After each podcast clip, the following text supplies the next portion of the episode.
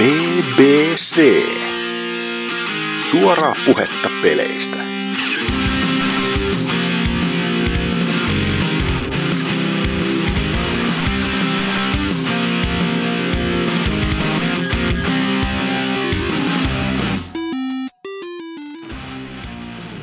Ja heipä hei, se on PBC 113. Täällä olisi tällä kertaa taas puhumassa teille videopeleistä tämmöisiä henkilöitä kuin muun muassa Norsukampa. Haha! Jaa, jonkin sortin piraatti-intro oli itselläs. Ei suinkaan, olen täysin PAL-versio, en piraattiversio. sitä minäkin. Ja sekä tämmöinen kuin Tootsi. No moro. Tuo Oulun kauan kaivattu prinssi. Joo, tulin valtaamaan tämän takaisanolta vitu eteläläiseltä. Kyllä. Joka kulmassa. Sekä hostina tänään taas Hasukia-exe. Ja mitäs jätkät? Mitäs ootte tehnyt viikon aikana? Et mitäs? Niin, jos vaikka... niin. No, aloitetaanpa tällaisella, että mä tietenkin pelasin Dark Souls 2 loppuun saakka. Mulla ei siitä mitään muuta sanottavaa, muuta kuin sitten, että mä pelasin PvPtä sen 3 tuntia, kun farmasin itselleni hienoa armor-settiä. Oho. Joka taas sitten johti siihen, että vittu, miten voi tehdä niin paskan nettikoodin? Oho. Ja toiseksi siihen, että miten ihmeessä kaikki jätkät on niin hyviä siinä nettikoodin ennakoimisessa, että ne tietää, että kuinka paska se on. Koska mä, siis mun piti 30 voittoa hankkia, mä kuolin varmaan 150 kertaa ja voitin sen 30 kertaa. No se on ihan hyvä ratkaisu. Ja se oli hyvä, siis niin kuin mä aloitin sen PvP sille, että mä voitin jotakin 4 putkea. Silleen, että no niin, vähän tää on helppoa, ja sitten mä kuolin jotakin 20 kertaa putkea. No joo, aika jännittävää, että ite... No siis myönnän kyllä, siellä on jotain isoa ongelmaa aina silloin tällöisin koodissa, mutta... Ei semmoista niinku... No niin, no sehän tarkoittaa, että siinä pitäisi vähemmän tämmöisiä vikoja olla. No, en mä nyt tiedä, mitä vitun täppäreillä ja mokkuloilla ne sitten pelaa. Niin, no onhan se aina mahdollista, että... Jotakin sellaista kakkaa varmaan, että... Mutta siis kuitenkin... Erittäin nautinnollinen kokemus ja suosittelen kaikille, jotka ei ole pelitaidoltaan jotakin 2-vuotiaan tasolla. No. Mutta ei siitä se enempää. Nimittäin mä pääsin Päfän 4 CTE:hen mukaan, eli siihen beta-juttuun. Eli siihen oikeeseen beta-juttuun, eikä se itse pelihan on siis tunnetusti valmis, eikä missään alfassa. No, mutta ei usko. Välillä tuntuukin siltä, että sun alfassa. Niin. Mut siis niinkö, se CTE käytännössä on vaan niinkö... enemmän bugeja, mutta pyritty korjaamaan sitä sen Päfäneusen heikointa osapuolta, eli nettikoodia. Okay. Nostamalla tick-reittiä lähellä oleville vihollisille siitä 10 hertsistä 30 hertsiin, joka tarkoittaa sitä, että se entinen 0,1 sekunnin aika, että missä kummakin pystyi tappaan toisensa ja kummakin kuoli, niin muuttuu 1/3 siitä vanhasta. Okay. Mut sitä vielä vai? Häh? Sitä pystyy tapahtumaan vielä vai? Siis pystyy, mutta se on vaan paljon pienempi kuin normaali. Siis ei se mitään paskempaa Päfässä 3. ja 4. kuin se, että hirveät myllyt jonkun toisen tyypin kanssa ja kuolette samaan aikaan silleen. Siinä tulee niinku suuri vitutus siitä kuolemasta just sen jälkeen, kun sä oot saanut suuren tyydytyksen tunteen siitä taposta. Se on niin täyttä paskaa. No niin, mutta siis se, että sen sais pois, niin pitäis mennä sitten johonkin CSK-tick-rateihin, eli 64 ja 128. Onko CSK-tick-rate niinku Counter Strike-kynäri, eli Counter Striken lempinimi? Ei, mutta... Okay. Mutta siis ylipäänsä, kun se on niin laaja se peli, niin siinä on se tick-rate tietenkin probleemana, koska eihän ne nyt vittu voi jotakin kunnollisia servereitä hankkia. Ei, sehän maksaa, ei semmoista hyi. Niin, siis hyi kamalaa, että... Niinku EA on tuntuisi persaukinen firma. On, niin. Siis ei siellä koskaan raha liiku niinku ainankaan siis missään isoissa lukemissa. Ihan että... talkoovoimilla pyörittävät siellä. Indie-pelejä käsäävät niinku. Joo. Niin, ihan pikku indie-pelejä 1,500 hennellä, mutta... Niillähän mitään edes urheilulisenssejä, et ne ihan niinku hatustavaa mitään noita joukkoita ja nimiä. Joo. Niin, siis ei niillä oo mitään niinkö rahanpaino-oikeutta jalkapallon sekä amerikkalaisen että eurooppalaisen muodossa joka vuosi tai sellaista. Niin. Niin. Mutta se CTE onneksi korjaa asioita huomattavasti. Siis se kill trading on ehkä muuttuu käytännössä sellaiseksi, että jos ennen oli sitä, että kummakki alkoi ampua samaan, niin kummakki suurin piirtein yhtä hyvät pelaajat niin näki toisensa samaan aikaan lähietäisyydellä, niin ne kummakki kuoli 90% ajasta. Mm-hmm. Jos oli yhtä hyvät pelaajat, koska 0,1 sekuntia, siis se kerkee tappaa monta kertaa sen pelaajan sinne välissä melkein. Okay. Yeah. Niin, ja sitten kun se nyt on mennyt siihen yhteen kolmasosan siitä, niin se ei enää ole niin paha probleema, että odotan innolla, että milloin ne saa vielä sen CTE:n lisättyä ne ominaisuudet sinne oikealle puolelle, että. Mut siinä oli myös kaikki muuta sellaisia hassuja juttuja, että ne oli siirtynyt niinku vertikaalisesta FOV:sta horisontaaliseen FOV:hen. Joka aiheutti sen, että mä siis ihmettelin, että miksi vitu se kaikki näyttää niin pieneltä. Koska mä laitan vaan FOV suoraan 75.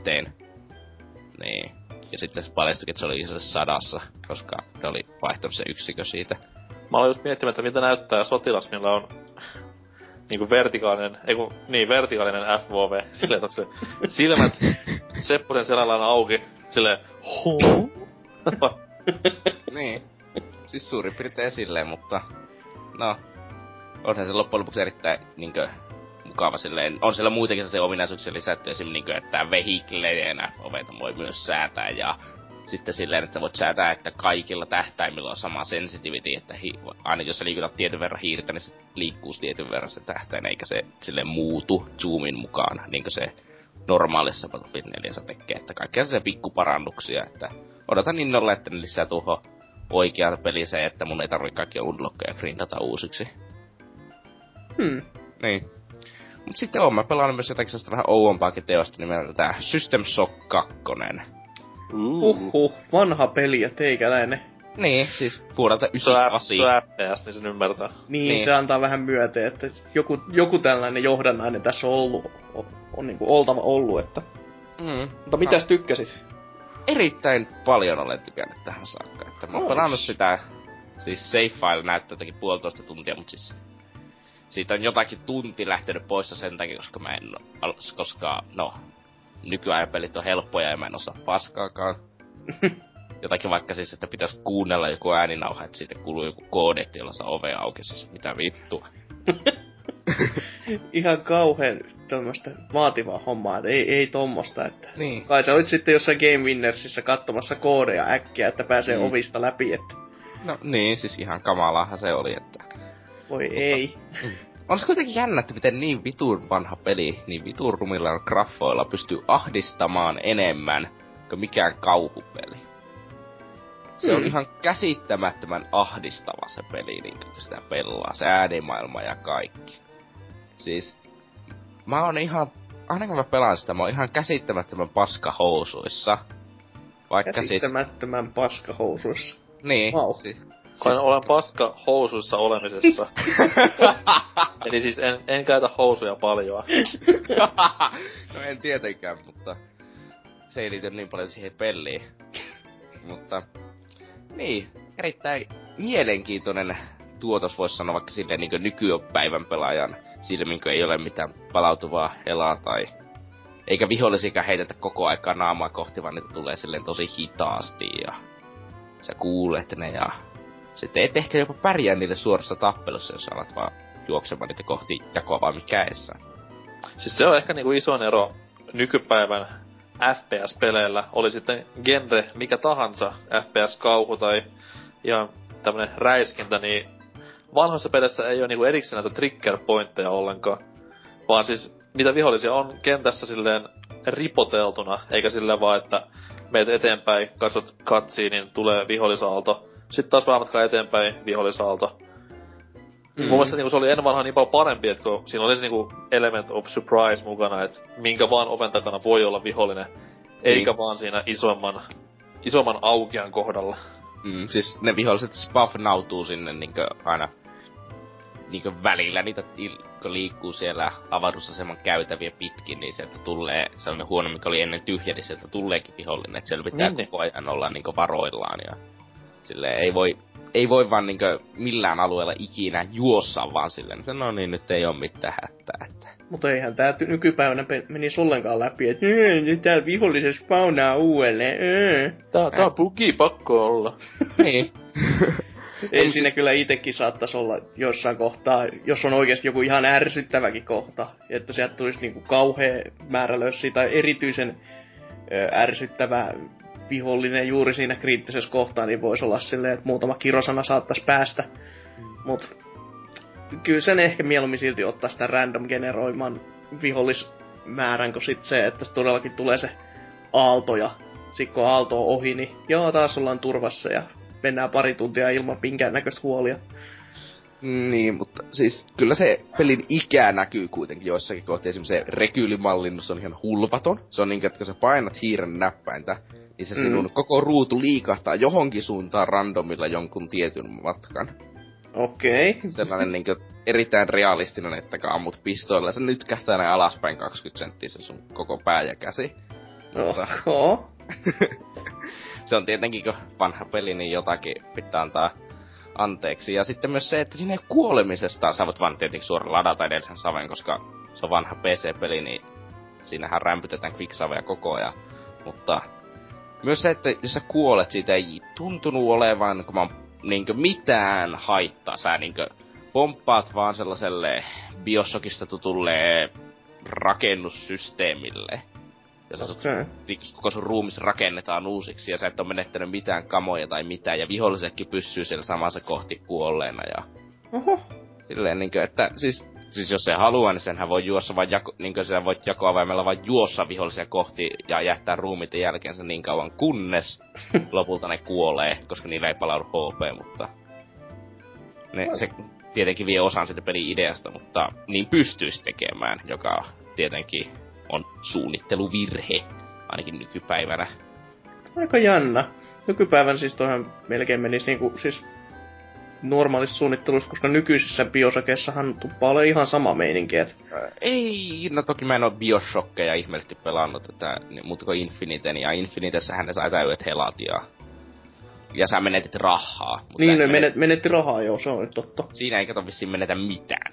Okei, no se on kyllä sinällään aika outoa, että niinku... minkäännäköistä tuommoista niinku sanktioa siitä tapahdu, et. Mutta mä oon jatkaa sen pelaamista niinkö, että varmaan juuri tänä iltanakin jo, että siis tää on oikeesti sellainen ensimmäinen asia, että ensimmäinen kerta ikinä, kun joku tollanen tosi vanha peli kykenee yhä silleen vaikuttamaan, sanotaanko silleen, että mä oikeesti... Että jos tuo peli jatkaa tuolla tasolla ja on pitkä ja se juoni lähtee kunnolla liikkeelle, niin siis tuo voi vakavasti mennä sinne minun top 10 listaan of all time. Siis tuo... Wow! No. Siis se on oikeesti niin mahtava se fiilis, kun sitä pelaa, että mikä se kykenee niinkö tekemään sulle, että... No, tietenkin se, että kakka tulee housuun ja pelottaa, mutta... niin. Ja onhan semmosia ihan hauska, että hyppynappi oikeesti toimii, eikä se ole mikään sellainen voltti, että 2 senttiä ylöspäin ja takas. Että, niin. No, ei mulla mitään sen kummempaa, että... Se on hassu sinänsä, että just niinku tuo... Tää System Shockiin vielä palatakseni, niin... Se, että se on kuitenkin ajan... Eikö se ole 99 vuonna tullut peli? Se on 98, mä en oo ihan varma. Joo, onpa kumpa kuitenkin. Et se on kuitenkin semmonen, että silloin ajan hengessä, siinä aikana ei ilmestynyt niin paljon FPS-pelejä, mitkä olis niinku peittänyt System Shockin. Totta kai nyt ykkönen on, vois sanoa jopa klassikko. Mut sit taas, jos silloin se on ollut 99 sama meininki mitä nykypäivänä, niin mä veikkaan, että System Shock 2, vaikka se olisi niinku jatko-osa hyvinkin legendaariselle FPS-salla, olisi jäänyt aika paljon muitten FPS-pelien jalkoihin. Et se on hienoa, miten niinku se on kuitenkin ilmestynyt semmoisen aikaan, milloin ei ollut vielä niin isoa buumia päällä. Toki sinä vuonna julkistettiin Duke Nukem Forever, joka vähän... Pikkasen lipui sitten muutaman vuoden eteenpäin, ettei ihan heti Mut silti oli vuoden 2010 paras peli. Mm. Ei kun milloin se ilmestyi? 11? 9? 11. En mä muista. Kyllä se oli 11. Siitäkin on niin kauan aikaa. Nyt kun oot pelannut sitä, niin muista sitten seuraavaksi klassikot. Hexen, Heretic. Voidaanko Desket laskea? Kaiken tollasen paska. Voidaanko Desket laskea FPS-peliksi? Nyt ei tuu ollenkaan mieleen. Siis se on se... vähän niinku lentosimulaattori ja FPS-sekoitus. Se on semmonen niinku... miten sitä vois kuvalla? No siis oot varmaan pelausta kuitenkin. Mä en just yhtään tuu mieleen, et hetkinen, mikä nimi oli? Descent, elikkä siis semmonen... Descent. Niin, Descent. Siis se on semmonen niinku... nimen, joo. Vois sanoa puolastolentely, vois sanoa. Okei. Okay. Mut vaan FPS-kuvakulmasta. Niit tuli... se oli Descent 2. Ja sit oli joku muu peli samaan aikaan, mikä oli aika suosittu PC:llä, et... no. Saattanut joskus luonna nakki ja keppi testata, mutta ei kyllä nyt ihan jo heti ensimmäiseksi tullut mieleen, et... ei, se oli hyvin hassu peli. Mä en ikinä koskaan... mulle tuli hirveen paha olla, mä pelaan sitä, koska matkapohjavointi ja tolleen noin. Ei naureta, se on ihan vakava. Forsaken oli muuten se klooni. Okei. Okay. Ei, muuten sit todella yksi asia System Shockista, että siinä, kun mulla on tuo Steam-versio, niin se tukee Full HD ja 60 FPS, eli jo 99 tehtiin PC:lle parempia pelejä kuin nykykonsoleille. No hei, Mario Kart, come on.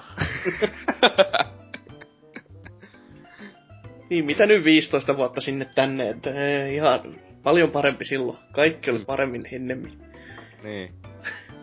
Mä laitoin sen myös Easylle vaikeusta sulle sen takia, koska mä en aluksi tajunnut paskakaan, mitä mä olin tekemässä, niin se teki mä sitten vähän pehmeämmän lasku silleen. No ehkä se on se sun syy, miksi sä saat juosta kuin sopuli sieltä. Ei, mut siis mä tarkistin, että mihin se vaikuttaa, niin se vaan antaa sulle enemmän hellaa ja tekee, että vihon se kuolee helpommin, ei mihinkään muuhun. Okei. Okay. Et periaatteessa ei mitään väliä. Niin. Jos kerran voi mennä silleen silmät kiinni huitoen vaan eteenpäin. Mutta mieleen, että kun siellä on sellainen rahayksikkö, kun naniitit, niin ne saattaa muuten vähentyä, jos kuolee, koska mä en ikinä yrittänyt kuolla silloin, kun mulla olisi 0 naniittia. Et eikä se niinkö tietenkään kertoisi se peli, jos niitä katoaisi mihinkään. Sitä pitäisi vaan katsoa näin silleen koko ajan sitä naniittimittaria ja katsoa, lähteekö sitä lukemia. Niin, siis toi on väärä tekniikka mun mielestä, koska esimerkiksi Pokemonissa, jos joukkue pökertyy jokainen monsu, niin silloinhan se tulee ruutu, että hävisit just puolet rahoistas. Aika semmonen, että outo antaa tollanen sanktio, mutta ei sit kertoo sitä. Että kyllä se sanktio pitäisi olla semmonen, että se iskee naamaa. Eikä se, että kun sä katot kukkaroon vasta ja sit tajut, että au, eihän täällä oo mitään. Niin, mut siis mä en oo varma, onko siinä, että mun pitäis tarkistaa. Ja no... onhan siinä myös se, että jos siinä olisi sellainen paha, niin mähän vaan painaisin F9 ja lataisin edellisen tallennuksen aina, että... aivan. Niin, tietenkin PC-pelithän liikutaan kuitenkin quick-save-nappi pohjassa. Juurikin näin. Mutta niin, oliko hän mitään muuta sitten? No koska mä en oo siis pelannut mitään. Mä katsoin kyllä Game of Thronesin kaikki jaksot putkeen lähes 3 päivässä. Se on joku saavutus. Mä oon huono ihminen. Sen saavutus, jos mikään muu. Katsotko ihan niinku viimeisimpään jakson asti vai? Joo, ihan viimeisimpään jakson jossakin 304 päivässä. Okei. Okay. Se on jotain 36 jaksoa, joka kestää yhteensä jotain 36 tuntia. Mikä on ollut kovin, niinku shokeraavin juonen käänne? Spoiler warning! Sekö joku kuolee? Elikkä siis joka toinen siis parti. Oikeesti hieno sarja siitä, että uskalletaan tappaa päähenkilöitä silleen niinkö, joka... siis sä osaat oikeesti, että noni, nyt tuli uusi päähenkilösarja, että nyt tähän keskitytään, ja tää on tosi mielenkiintoista, nämä tapahtaa sen kun 2 jakson jälkeen johonkin random nuoleen silleen ilman mitään merkitystä yhtäkkiä vaan kuolla. Mä ainakin odotan innokkaasti, koska jokaisen kauden 9. jaksossa on tapahtunut jotain hullua. Niin nyt on niinku tässä uusimmassa kaudessa, onks nyt 7. jakso? Mikä tulee sunnuntai Jenkeissä. Ei tuu sunnuntaina mitään, koska tuo Jenkkilässä Memorial Day. Joo. Voi vitu veteraanit. Juurikin näin. Pitikö mennä sinne Normandiaan riehumaan? Häh? Mut jollain siis sitä 9. jaksoa odotan tässäkin kaudessa, että mitä, kuka kuolee ja millaista shokkiarvoa sillä on. Et tähän asti ei ole kyllä pettänyt yksikään jakso 9. Ei, kyllä se on erittäin hyvä sarja, että ansaitsee kaiken sen niin kyllä kehumisen ja silleen, että... No. On muuten kuvattu maapalla. Ahaa. Se oli niinku sun taka-ajatuksessa tässä, että mä saan rahaa tästä, kun ne tuolla mun takapihallani kuvaa tätä, niin ai että. Mm. Oikeesti. Nää kelpaa. Master Race, mitä on kuvattu Oulussa? Ei vittu mitään. Se Oulun meitti video. No siinä... On, siis se on mestariteos. Ihan Game of Thronesin niinku vertailukelpoinen niinku. Budjetti on sama tasoa ja puvustus ja lavastus. Eihän tommosta elämä nyt oikeesti voi olla missään nimessä, että kyllä ei. Tässä nyt vähintäänkin on pitänyt 2 miljoonaa heittää tiski. Mistä näin rupusen kämpän siis löytääkin? Ei oo todellista. Siis yhtä paljon niinku verta ja panemista molemmissa. Että... Että Ouluun vaan, että tervetuloa seuraavaan miittiin. YouTubesta Vulpes Arctos-kanavalta, niin tiedätte mistä puhutaan. Juurikin näin. Mutta joo, jos ei Tootsi sen enempää, niin mitä sänko? Tässä nyt kummempia. Ei oo hirveesti ehtinyt pelailemaan, koska... Tai no joo, on sitä nyt vähän sen tultu, että... Niin, onko sä saanut pelata jotain, tai pelannut jotain semmoista, missä niinku embargo ei vaikka ois päällä? No siis... Watch Dogs-niminen peli tossa eilen yksin pelikampanjan lopputekstit rullasi naaman edessä ja... Jos ei nyt niinku hirveästi mennä rikkomaan tämmösiä allekirjoitettuja vaitiolosopimuksia, niin sanon sen, että... ihan hyvä videopeli. Ei siis, ei ihan hyvä, vaan hyvä videopeli. Okei. Okay. Silleen niinku piti saada, ei vittu, tuli negatiivista. Ei vaan siis, kun ei saa sanoa mitään, mikä niinku ois arvostelujuttua, mut siis... Itelleni lievä pettymys, koska odotin ihan törkeän paljon. Mut... Silti se jäi kyllä hyvän puolelle. No. Et tuli vähän mieleen tämä näin... Tämä... Mikäs tää nyt on miehiään? Infamous Second Son, joka siis oli myös... Tämmönen kunnon next gen meininki, vaikka sitä... Oli tosi paljon niinku tämmöstä old gen pelillisiä asioita. Ja tossa oli vähän niinku päinvastoin, että siinä oli pelattavuus aika pitkältikin, tai pelattavuus, mut siis tämmöset pelilliset innovaatiot oli aika lailla next geniä, mut sit taas kaikki muu oli vähän niinku last geniä. Hassu sekoitus, mutta ehkä jos on ensi viikon jaksossa mukana, voin sitten löpistä enemmän. Ilman, että siellä on niinku KGBn miehet oven takana aseet tojossa jo, että... Siis bring it on. Mä vähän niinku Toni Montana, mulla on tää semmonen hullu ase ja sitten vaan odottelen porukkaa tulevaks ovesta sisään. Ai, että siellä on ne verohommat on niin hyvillä malleilla, että kelpaa niinku kartanoa rakennella. No saa. Siis, this country is a pussy just waiting to get fucked. Niin. Toi on tatuoitu mun hauvikseen. Tottakai niinku hauiksi ympäri 6 kertaa, koska ei se on niin pieni, että se ei mahdu iso teksti, tai niin. No muuten hienoa, katsotaan Watch on taas tollanen embargo ihan vaan sen takia, koska Vare-versio PC-versiostahan on jo liikkeellä ollut 3-4 päivää, että... Niin. Kyllä, mitä mä nyt katsoisin eilen IGN:n live-feediä. Pelasiko ne siis boksi-versio vai? Mistä se oli Plege 4-versio? Oliko näin? Siis oli. Siis ainakin okay. Siinä oli niinku X ja 4 ja kaikki sellainen. Sit se oli varmaan pleikkaversio. No, ai jaa. Tai sit se oli se Wii U-versio, mikä on niinku vielä valmisteilla. Mm. Niin. Mm. Mut kuten sanoin, niin hyvä peli. En ostais ihan pleikkaria sen takia, mutta hyvä niille, ketkä sen omistaa. Niin. Nyt puhutaan niistä PS4:stä ja Xbox Oneista. No. Tai sitten niille, jotka omistaa oikean pelilaitteen, niin voi ostaa se vähän halvemmalla. Niin no, jos omistaa tämmösen Pentium 2, niin tottakai... varmasti on iso harppaus mennä sieltä Doom 2 maisemista Watch Dogsin Chicagoon, mutta... En huomaa mitään eroa. Onko sulla oikeesti niinkö Pentium 2? Mulla? Niin. Ei mulla pöytälannetta ollenkaan, mulla on 2 läppäriä. Ei vittu. Ja tottakai Mass Race. iOS-laite. Ei hitsi. Omena mies selvästikin. Kyllä. Mut siis sit mitäs muuta on tullut hakattua, niin tossa latailin Wii U-konsoliin, niin tottakai Mega Man X 2 ja 1 myös. Oho. 8 € kipaletta vai? 8 € per kipale. Mut kaikki on sen arvosta, jos on kyseessä Mega Man. No myönnettäköön, molemmat on semmosia, että... Löytyy SNESille jo ihan omina versioinaan pelit ja sitten siinä pleikkarit kokoelmassa, mutta... Ei voi koskaan olla liikaa Mega Mania.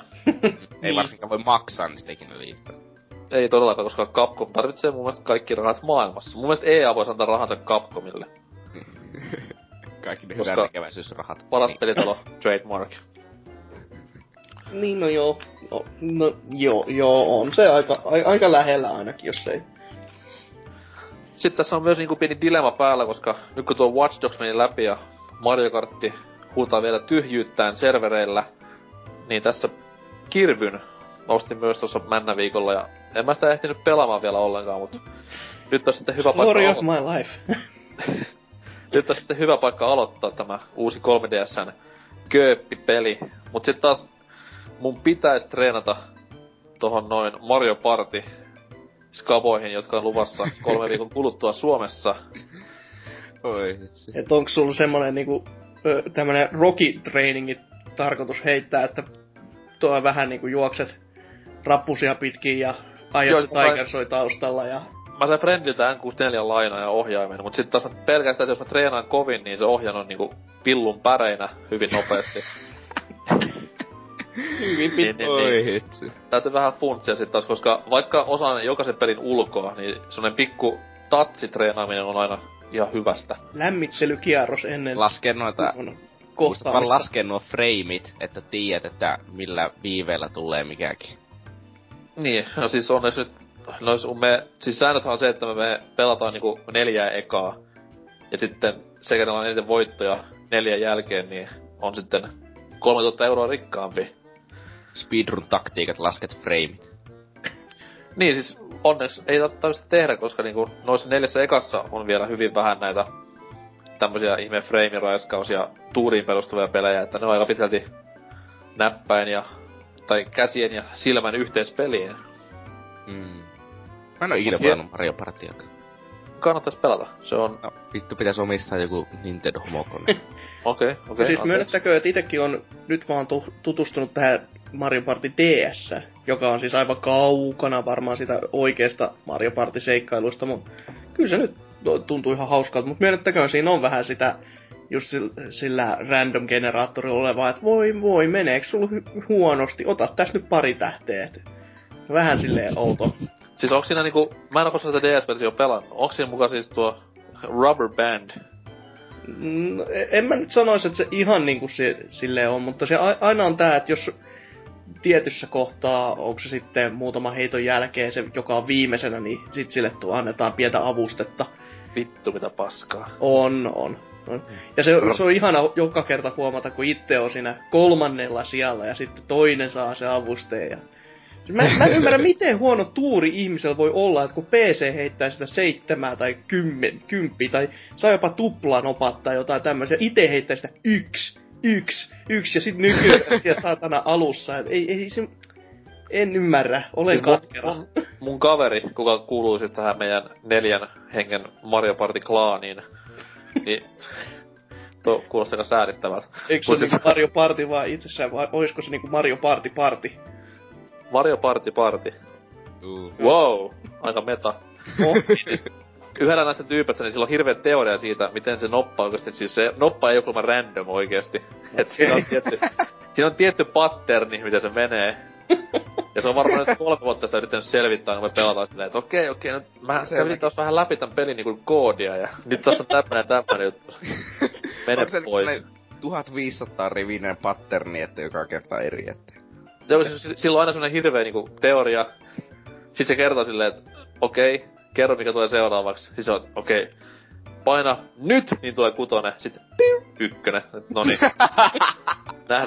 Nähdään vuoden päästä taas uuden teorian kanssa. Niin, mutta sä sanoisit teille muille, että painakaa nyt, että tulee 1. Hyvinkin hauskaa. Mut joo. Ups, laittaa sen, että laita nyt se päälle, niin nyt se pyörii siinä. Oota, mä laitan munakellon tästä päälle, et 1,5 minuuttia. Sitten mä voin painaa tätä aata, niin sit mä saan se 10. Et tässä joo, nyt odotellaan vaan. Tää kaverille ihan vakavissaan tehnyt hullun testikierroksen silleen, että se oli ottanut 100 heiton otannan, ja siis sitten laskenut tyyliä pikään. Tuo on Mario Party, ei siinä ole mitään väliä sillä nopalla, että pääset sä vaan tähtiä. Niin. Mut myönnettäkö, jos tommosista summista pelaisi, niin kyllä siinä sitten tietty lievä hulluus ehkä vallottaisikin kroppaa. Ei se summa nyt, totta kai nyt on niinku iso summa kyseessä, nyt olisi kiva voittaa se, mut siis se bragging rights, mikä siitä tulee, niin se on niinku niin hieno asia, että herra jumala sentään. Olen paskojen minipelien mestari. Niin. Juurikin näin. Mut ei mulla sit varmaan muuta. Joo. No sitten vielä varmaan sitten lopuksi meikäläisen pitkä ja vaivalloinen valitusketju. Elikkä Meits nyt on pelannut yllättävänkin paljon viikon aikana. Jopa silleen, että muutama peli on mennyt läpi. Hämmensi itseänikin. Tämmösen kuin Tor lisenssipeli DS:lle. Ja sit joku miettii, että miksi mä oon pelannut sen, niin siinä löytyy sellaiset taikasanat kuin Way Forward, jonka takia meikä sen niinku ostikin aikoinaan ja halusi sit pelata, koska Way Forwardhan nyt on tehnyt muun muassa sen Contra 4 ja tämmösiä muita pikkupelejä. Niin pelasin sen tossa läpi, kun katselin vähän netistä, että tää on tämmönen lyhyt 4-5 tunnin niinku läpijuoksu. Ja sitähän se olikin. Perus beatemappi, jossa Thor muiluttaa niinku kaikkia turpaa silleen kevyesti. Ja ei se nyt mikään maailman huonoin tekele ole, mutta ei se kyllä millään ihmeellisellä tavalla muistu niinku jää mieleenkään. Et se on sellainen perinteinen lisenssipeli ihan puhtaasti. Et oliko parempi kuin kummikaan Thor-elokuva? On. Oho, on. Miten voi lisenssipeli olla parempi kuin paskaleffa? No siis, se ei ole paska lisenssipeli, se on oikeastaan ihan ok lisenssipeli. Koska se ei, niinku, se ei edes oo siihen leffaan millään tavalla sidottu lisenssipeli. Muuta kuin, että se on julkaistu samaan aikaan ja siinä on se helvetin näyttelijä siinä kannessa. Että se... Mä sain kutsun katsoa huomenna uutta X-Men-leffaa ja mä nauroin niin paljon, että se jätkäkätä mut kutsui, niin ei enää halunnut lähteä. Au, sitähän nyt on ihmiset kehunutkin jopa niin. Vähän. Niin, siis jos ihmiset kehuu Marvel-leffaa, tarkoittaa sitä, että se leffa on 2/5. Ai niin joo, mä unohdin tää sun dilemman. Pitäis olla Grim and Gritty ja vähän niinku Sin City. Pitäis olla siis liian niinkö mainstreamia tykätä. No oli se hyvä elokuva. Niin, no, au. Siis mä en oo koskaan nähnyt niin isoa droppia samana periaatteessa. Miten se nyt sanoo? Ei voi sanoa lafka, koska se oli eri firmat tehneet tämän leffan, mutta siis se tiputus, mikä oli Captain America 2 elokuvan ja sitten vitun Amazing Spider-Man 2 leffan välillä, niin huhhuh. No siis siinähän on, toinen on Marvel ja toinen on se Sonyn väsäämä, niin... Niin, mutta sitten taas se, että miten voi kaksi Marvel-leffaa olla niin kaukana toisistaan. Mietipä, onko Sony ikinä saanut mitään hyvää aikaiseksi, millä? On. Walkman... Pleikkari 1, Pleikkari 2, 3 kolmonen joiltaan osin, 4 ei. Niin mä oon vaan toivon, kun sä sanot, että siinä oli 2 maagista sanaa, niin mä oon toivon, että sä olisit sanonut jotakin with drop hies tai jotakin sellaista. Niin, no joo. Eiks achievementit ollu ennen trofeja? Oli. Vaikka kuinka pitkän aikaa? 2 viikkoa, eli... Vuosia! Oli hieno asia. Ja, joo, vieläkin. Mut joo, jatkaakseni tätä meikäläisen listaa, niin on jatkanut vähän vielä Animal Crossing New Leafin pelaamista, ja se ensin meikäläisen tahti vähän kiihtyi sen kanssa, ja sit se laantui yllättäen, ja syy löytyy siinä, että pääsin tälle kuuluisalle trooppiselle saarelle, ja se oli aluksi ihan kivaa, että sinne pääsi, koska sieltä saa farmattua aivan järkyttävästi fyffeä. Elikkä siellä tulee kalasteltua haita ja vähän mitä muutakin tämmöistä trooppisempaa elukkaa. sitten omaa haavia ja se on niinku kivaa sen aikaa, kun siinä alkaa niinku tajumaan, että en tässä touhussa ole mitään järkeä, että tää pykälä on niin iso, että minkä niistä kaloista saa, että jos kun normaalista haista saa 15 tonnia ja sit sä keräät niitä kerralla sinne teikäläisen palautuslokeroon joku 8, ja sä voit maksaa niinku koko talon vuokran kerralla. Niin se... Siis kovat jätkät hävetää silleen, että yksi päivä, yksi talolaina. Niin, juurikin näin. Mutta itse se on vähän, että... Siis onhan siinä niinku... Se on sinällään jees, mutta sinällään se vie sitä intoa ylipäätänsä siitä pelistä. Et mun mielestä rikkoo vähän balanssia. Ainakin se niinku, mitä on tottunut aikaisemmissa, että se menee sellaisella kevyellä tahdilla ja voi mennä niinku... Ei tarttis niinku... Se ei mene tommoseksi ihan farmailuksi. Et jotenkin se into kerätä rahaa yli niinku...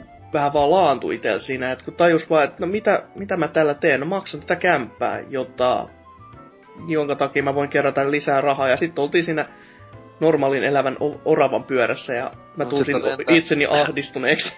Entä kaupunkiprojektit, niinhän menee myös. No ne kyllä kustantaa ihan sen verran, että siinä mielessä siinä on niinku ihan järkeä, myönnettäköön, mutta silti vähän oudohko, että eikö sitä olisi voinut jollain muulla keinolla tehdä kuin et se, että sä kalastat haita pelkästään. No, siis onko se nyt hauska, jos oikeassakin elämässä voisit vaan mennä tonne joelle ja heittää virvelin tonne ja saada muutama hai, jolla saisi 15,000 euroa kappaleen. Normipäivät tossa vetäisin pari haita tuolta lammikosta, että kyllä kelpaa näillä rahoilla. Niin. Ei tarvitse päivärahoilla meikäläisen oleskella, että kyllä tonne haaviin noita elukoita mahtuu. Mutta joo, meikäläisen... Kuka helvetti myy hain niinku... Kuka myy hain? Se päättää vaan tohon. Hyvä kysymys. Ja silleen varsinkin, että näitä mä tässä kalastelin. Ei, mut kun meillä olisi kova tarve noille silakoille. Niin, mut kun hai, tää on niinku iso. Katsokaa, iso. Vähän niinku sama, mut paljon isompi. Kauppa, missä myydään ritsaa, lapiota ja...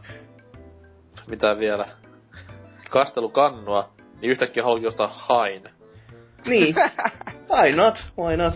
Siis siellä on pelissä hyvä niinku sisäinen vitsikin niistä turnipseista, mikä oli, että ei näitä kukaan syö, mutta näillä tehdään rahaa.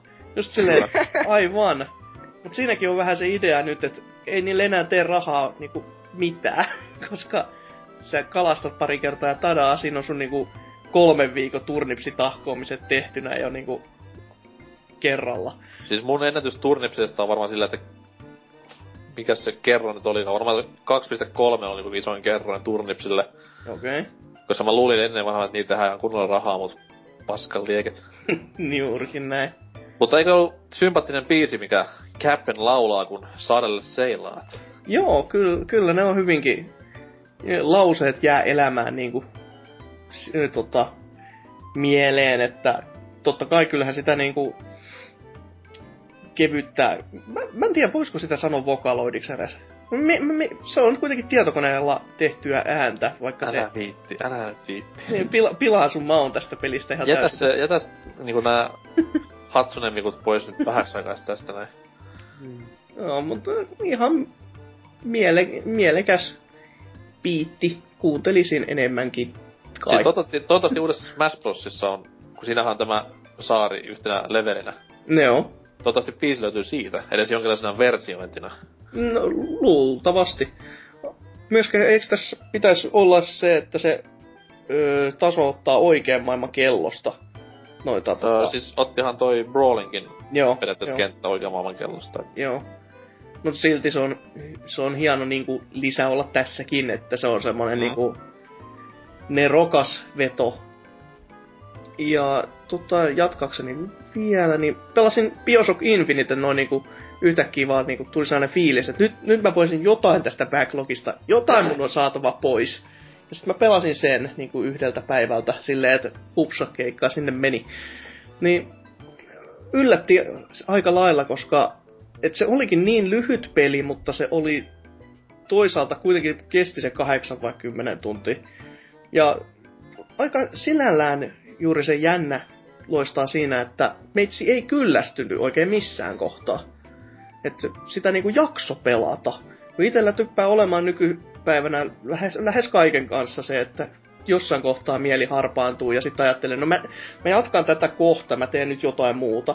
Mutta tämän kanssa niin kuin pysy kiinni siinä eikä selleen niin kuin päässyt tylsistymään. Vaikka niin kuin nyt jälkikäteen ajattelen, niin siinä on muutama semmoinen kohta, jota näki, että olisi voinut ehkä vähän niin kuin kehitystiimi fiksata, että siinä oli semmoista puhtaan niin kuin sivuduunin makua.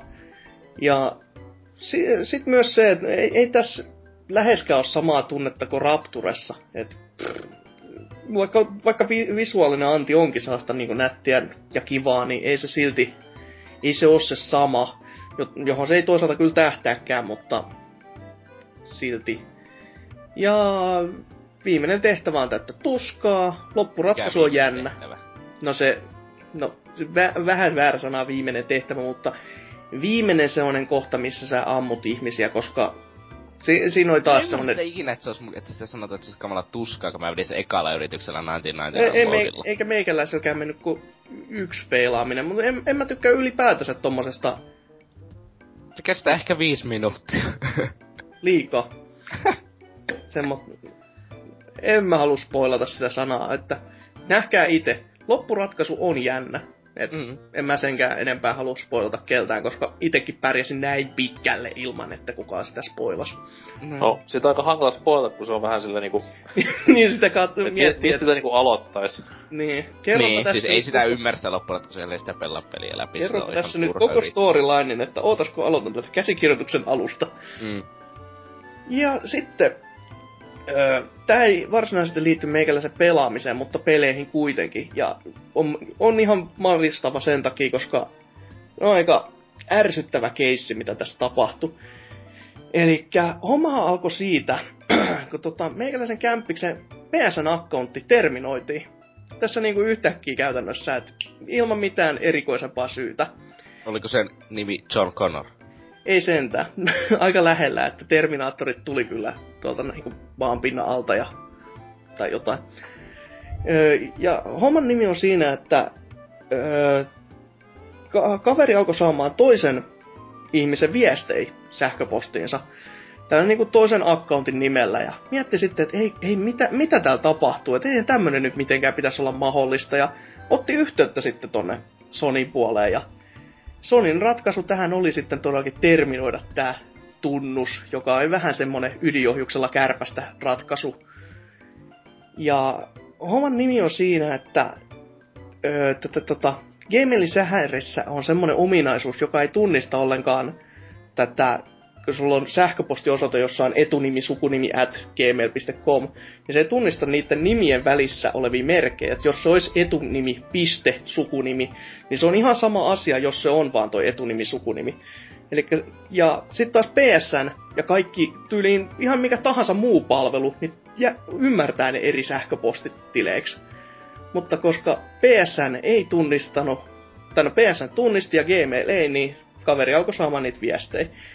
Ja kuten jo sanoin, niin Sony sitten päätti, että ne sulkee tämän tilin tolleen niinku näin, ilman minkäännäköisiä kysymyksiä.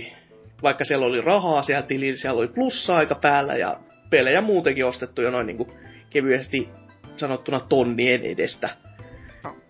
Mitä mä nyt valittaa? Niin, juurikin näin. Että olisi pitänyt vaan niinku pyllistää ihanasti ja olla sitten Sonyn oma poika. Mut niinku... Eiköhän niitä ihan tarpeeksi. Siis tää riitä vielä.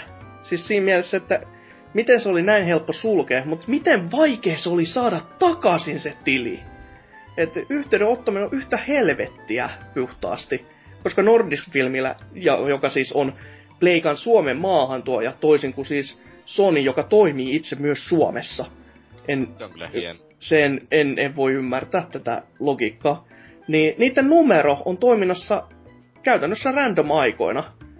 Se, että sinne kun soittaa, sit sieltä saattaa tulla, että tämä numero ei ole käytössä, tai nyt ei ole palveluaika, se puhelin ei sano, koska se palveluaika on. Ja sitten eri sivuilta löytyy eri tietoja, että jostain Norja-sivulta löytyy, että Suomen nämä puheluajat on niinku, oliko se 2-9, mutta kun sä soitat sinne, niin sä saatat saada yhteyden niin kuin 2-4 tai jotain tämmöisiä niin kuin ihan hatusta revittyjä. Ja sit kun sä otat sähköpostilla yhteyttä, niin sehän on ihan tolkuttoman hidasta, koska siellä on miljoona muutakin valittamassa. Ja sit kun niitä hemmetin viestejä ei välttämättä edes lueta, vaan mennään niin perusrobottivastauksella, että joku on sanonut jotain, ja sit siihen otetaan perus siihen ongelmaan olevinaan sopiva ratkaisu. Ja sit kun sä pääset vielä sinne Nordicsin numeroon kiinni, niin välillä ihmiset osaa auttaa, välillä ne ei osaa auttaa. Välillä voi sanoa, että okei, mä voin tehdä tälle jotain. Välillä ne sanoo, että okei, mä en voi tehdä tälle mitään. Vaikka olisi ihan sama vika. Että se on niinku... En mä tiedä niinku mitä siellä ajatellaan. Missä niinku homma kusee ihan totaalisesti. Ja tämän jälkeen me nyt saatiin sitten soitettu Sonin viralliseen asiakaspalveluun, joka auttaa yllättäen eniten, vaikka kukaan ei mainitse tätä missään siinä mielessä, että jos sulla on ongelma PSN:n kanssa, soita tänne. Ja sielläkin tietenkin oli ongelma se, että sieltä saa apua välillä enkuksi, joka on vähän silleen, että jos sä et odota sitä, niin se tulee vähän puun takaa. Ja sit kun ne osas niin oikeasti ratkaistakin tähän ongelmaan jotain, niin ne lähetti saa sen viesti, että lähetä tähän viestiin vastaus, me tiedetään, että kuka siellä oikeasti on. Ja sitten kun ne lähetti sen viestin, niin siinä oli väärä e-mail-osoite, mihin piti niinku lähettää takaisin, joka oli vähän semmoista, että nyt miksi. Sitten kun se soittaa taas, ja ne sanoi, että okei, meillä on tämmöinen virhe, lähetä nyt tässä on se sähäri, lähetä tänne. Ja sen homman jälkeen niin ne lähetti sitten sen isommille tahoille, jotka vastaa niistä korjauksista, niin totesi, että ei tätä voi korjata, koska... Tässä härissä on niinku 2 tunnusta, joka oli vähän niinku lisää sen, että ei jumalauta, tehkää nyt jotain oikein. Ei oo niin vaikeeta, tai jos onkin, niin miten se sulkeminen oli niin satana helppoa. Siis mä olisin tässä ajassa jo kaivanut kaapista vaikkapa... Pleikkari 1. No, ihan minkä vaan, niinku vaikka Pleikkari 1. Mm-hmm. Ottanut siihen muutaman huippuperin viereen. Ja pelannut sitä. Niinhän se loppujen lopuksi on, mutta... Tai kävellyt kauppaan, ostanut Xbox Onein tai Wii Uun, jos mulla ei niitä olisi jo, ja pelannut niillä. Hyvin lähellä tässä kyllä. Yhdellä konsolilla. Tässä niinku oikeesti jo kämppis oli siinä, se mietti, että tuleeko musta nyt Nintendo-mies sitten tämän asian tiimoilta, joka oli, että... On se ihme hommaa Sonilla. Mut nyt loppujen lopuksi tili on taas käytössä. Mut vaikka siihen niinku... Siihen meni viikko. Ja siihen piti niinku armotonta yrittämistä ja niinku väkertämistä väkisi, että sen sai. Miksi se on näin vaikeeta? Niinku... Ei ymmärrä. Et jos Valtteri kuuntelee, niin promo saa laittaa tulemaan. Ihan niinku hyvän mielen mukaan. Meillä on rahaa. Joo, paljon rahaa. Niin, joo. Niin, mutta tuossa on se probleema, että mitä vittu on yhteen alustaan kiinni, niin jos something wins, niinkö, jos jotakin menee vitturalleen, niin sitten ollaan vitturalleen, jos pelataan yhden alustalla. No, ei se paljon siinäkään lohduta, vaikka sulla olisi montakin alustoja, ja sit kuitenkin tommonen niinku yhdeltä alustalta lähtee koko pohja. Niin, mutta silloin toisella ja itketään sitten öisiin. Ja... No, mutta onneksi oli kuitenkin se paskin alusta. No ei nyt kai. Vitsi. Joo. Niin, älkää tappako meitä. Ei kivitystä, kiitos. Toi ehkä vähän oli se sen verran naseva. Ei selleri, ei apu. Ei tää sellereillä sut kumo. Mutta ei meikäläisellä tän mallitusmantran jälkeen mitään sen ihmeellisen pääty. Se voi haistaa pitkän vitun ja jotain tämmöistä. Mutta jos ei tässä sen ihmeellisen kellään muulla, niin mennään tästä sitten uutisosioon.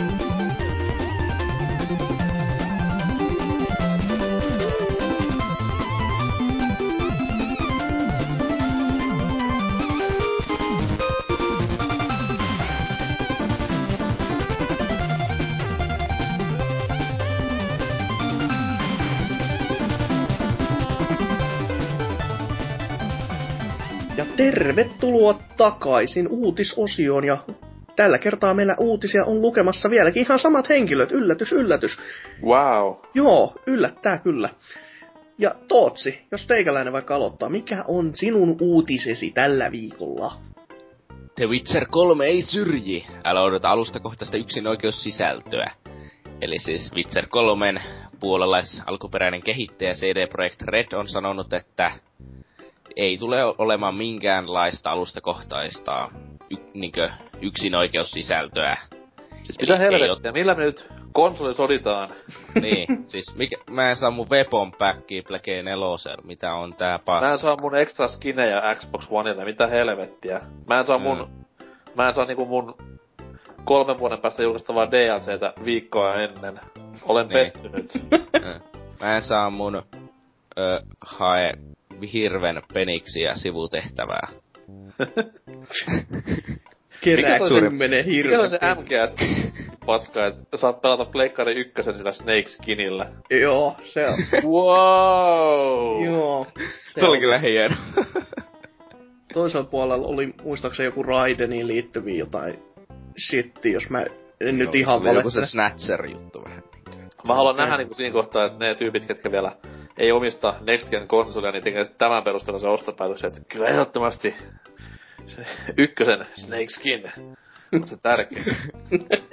Kyllä se käärmeennahka, se on se juttu. Joo. Ei siis sellaista käärmeennahka. Kyllä se justis. Ei tässä itse uutisessa oikeastaan mitään muuta sisältöä ole, muuta kuin toistetaan, että Witcher 3 Wild Hunt saapuu helmikuussa. Ja sen itse asiassa että Witcher 3 niin mikä se on se logo, niinkö, niin siitä tuli uusi versio nyt tuossa viime viikolla juuri, ja se oli erittäin hieno. Kannattaa käydä katsomassa. Se päivitettiin logoa. Kyllä. Se on hienoa tässä audioformatissa tehtävässä podcastissa. Mä sanoin vaan vinkin, että käykää katsomassa. En mä sanonut, että kattokaa tätä näyttöä nyt. Sano Tootsi myös, että se on hienoa. Kyllä tällä nyt pitäisi jo mieli avartua. Että... Sillä, niin. Että turha sitä kattoo itse, jos se on hieno. Niin. Kukaan sitä sen logon takia pelaa, mutta hieno on logo satans. Ei, kyllä, mä veikkaan, että kyllä maailmassa on ihmisiä, jotka pelaa ihan logon takia. Tää nykyinen pelaava kansa on niin vähän hassua. Niin. Sä kuulit siihen pelaavaan kansaan, halusit sä tai et. Se on totta. Sen takia vahdakin harrastukseni perhosten keräilyyn ja postimerkkeilyyn. Onko postimerkkeilyssäkin fanipoikia? Onko sielläkin semmosia, että vannoo vaan ruotsalaisten postimerkkeilyyn? Ei mitään perkele. Niin vannoo vaan tämmösien ruotsalaisten postimerkkien nimiin tai sitten... Vannon vain, että pitää olla semmosia, jota ei oo käytetty, että käytetyt on ihan niinku last season. Onko sille olemassa myös postimerkkien GameStop, missä myydään käytettyjä postimerkkejä? Yli hintaan luonnollisesti vielä. Joo. Ja siellä on myös niinku exclusive postimerkkejä tuona välillä myyntiin. Collector's Edition. Olympialaiset on se kerätyin sarja, et. Kyllä. Sitten sinne joku... Mika Granlundin ilmaveivipostimerkin, niin no tää nyt ei oo paljon, et 10 senttiä. Tää on vähän niinku EA-peli tuolla videopelipuolen GameStopissa. Näin painettiin niin paljon, että se vähän niinku söi tätä markkinaa, että... Kyllä, postimerkki GameStop, make it happen. Niin. No. Ai niin joo, mikä? Witcher? Kuka se on? Niin, ja kommenttiosio. Ai jaa. Täällä on Angel of Death heti, että... Hemmetin hieno homma. Vahvasti juonivetosten pelien yksinoikeuksilla pelaaminen jurppii ainakin itseäni aivan tolkuttomasti. Häh? Täh? Siis, elikkä niin. Siis miestä niinku pituttaa suunnattomasti tylin Heavy, kun se on yksinoikeus PS3:lle ja juonipitoinen. Vai? No, mä en usko, että se on sitä täällä hakenut. Okei. No se vähän kuulosti siltä kyllä. Sen voi varmaan tulkitakin myös niin, mutta eiköhän tämä tarkoittanut ihan noita lisäosia, että... Aika jännä, niin... kun ne ei kuitenkaan vaikuta yleensä tähän juonivetoisuuteen oikein niin, millään tavalla. Niin, ne on yleensä jotakin kerää hirveän peniksiä, että... Ne. Siis onko mikään peli tehnyt koskaan niinku ihan... Niinku juoni tai yksin peli DLC, tai silleen, että se on... kertonut lisää taustaa, tarinasta tätä vastaavaa. No Soul Calibur 4:ssä toisessa oli Yoda ja toisessa oli Darth Vader, niin vaikutti tätä pelillisesti. Täysin, muutti aivan täysin koko pelin storya. Kyllä. Toinen oli ihan täysin epäbalansoitu, kun siellä oli Yoda. Mietipä sitä. Siitä ei saanut otettu, kiinni. Oliko kenties siis voima epätasapainossa? Oli. Sivuja kyllä. Mut niin kommenttikenttä, jatka joo. Toki. Joo, sitten täällä yritä edes. Hatun noston arvoinen linjanveto. Liikaa yhdyssanoja. No kaikki kirjoitettu erikseen. Linjanveto on yhteen. Eikö se ole yhteen? Se oli yksi sana. Hatun noston arvoinen linjanveto. Ois se aika komea. Ois hieno. Se on aika hieno, jos on sellainen sana suomen kielessä. Toki saattaa toki ollakin, mä en tietä siitä, mutta... Mm. Mut siis mikä tekee niinku... Tässä kohtaa varmasti kuitenkin tälle lafkalle tungettu dollaria ovista ja ikkunoista. Ja silti niinku ne pitää tämmösen linjan, niin se on oikeesti ihan hieno juttu. Mm. Lyö vaikka veto, että on joku ihan varmana tullut. Hei muuten, mitä väistää takaisin sitten jonkun DLC, vaikka on se asepaketti. Ihan varmana joku on käynyt niille kysymässä. Se on myös hassua, että kun se on puolalaisstudio, niin heti mulla tulee mieleen vaan, että se on hirveen köyhä pieni lafka jossain murjusessa getossa jossain päin slaavi kansaa, mutta ei se nyt ihan niinkään oo. Not even racist, mutta...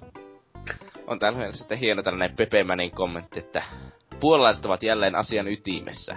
Toivottavasti Warner Bros. Tukee linjausta loppuun asti. Ja mitä vittu Warner Brosilla on tekemistä tämän pelin kanssa? Paha sanoo. Onko se sitten julkaisupuolella vai... Ei, siis CD Projekt Redhän on ainakin ite julkaisu itse kakkosen. No veikata se... Mä veikkaan, tässä liittyy siihen, että pelissä on Väiski Vemmelsääviä, Kojotti ja Maasekiitejä. Tämä on se selvästi. No, sit pelin loppuun tulee. Week, that's all folks. En siis... Ois aika yllättävä loppu kyllä, et en osais arvata, että hyvin tarinavetoinen ja hyvin käsikirjoitettu. Siis saattaa muuten niinku Warner Bros. Ehkä julkaista tämän ehkä konsoleilla mahdollisesti.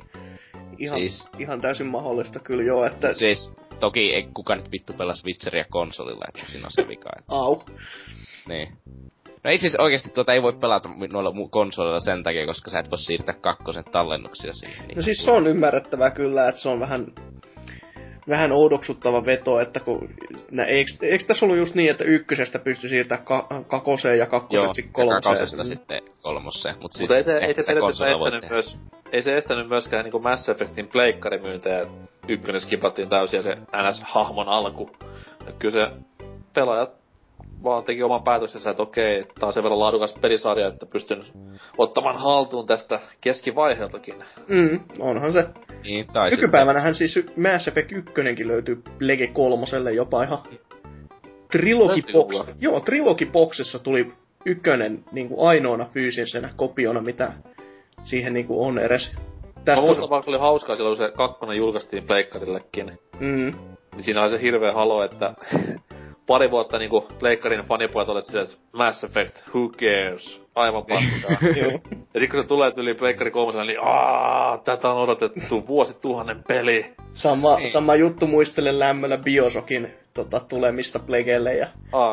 samanlainen, että no ei tämä ihan, on se nyt ihan kiva peli, mutta en mä sitä kaipaa. Ja sit kun se tulee 1,5 vuotta myöhässä, niin kyllä, vuoden peli ja must get. Niin, ne joo. Sitten se oli myös vielä joku köyhä käännös, niin jee. Niin. Ei, mut siis hankkikaa Witcher 3 PC:lle ja pelatkaa 2 eka ja siirtäkää tallennuksenne sisällä. Hankkikaa Witcher Oijalle tai Linuxille ja... Ostakaa kirjat ja lukekaa ne. Mitäkö ne kirjat ei loppujen lopuksi liity siihen itse pelin tarinan käy kovin paljon. Pikkuvikoja sinne tänne, mutta kirja kuitenkin. Onko Witcherista 10 vuotta ennen pelejä? Mitä?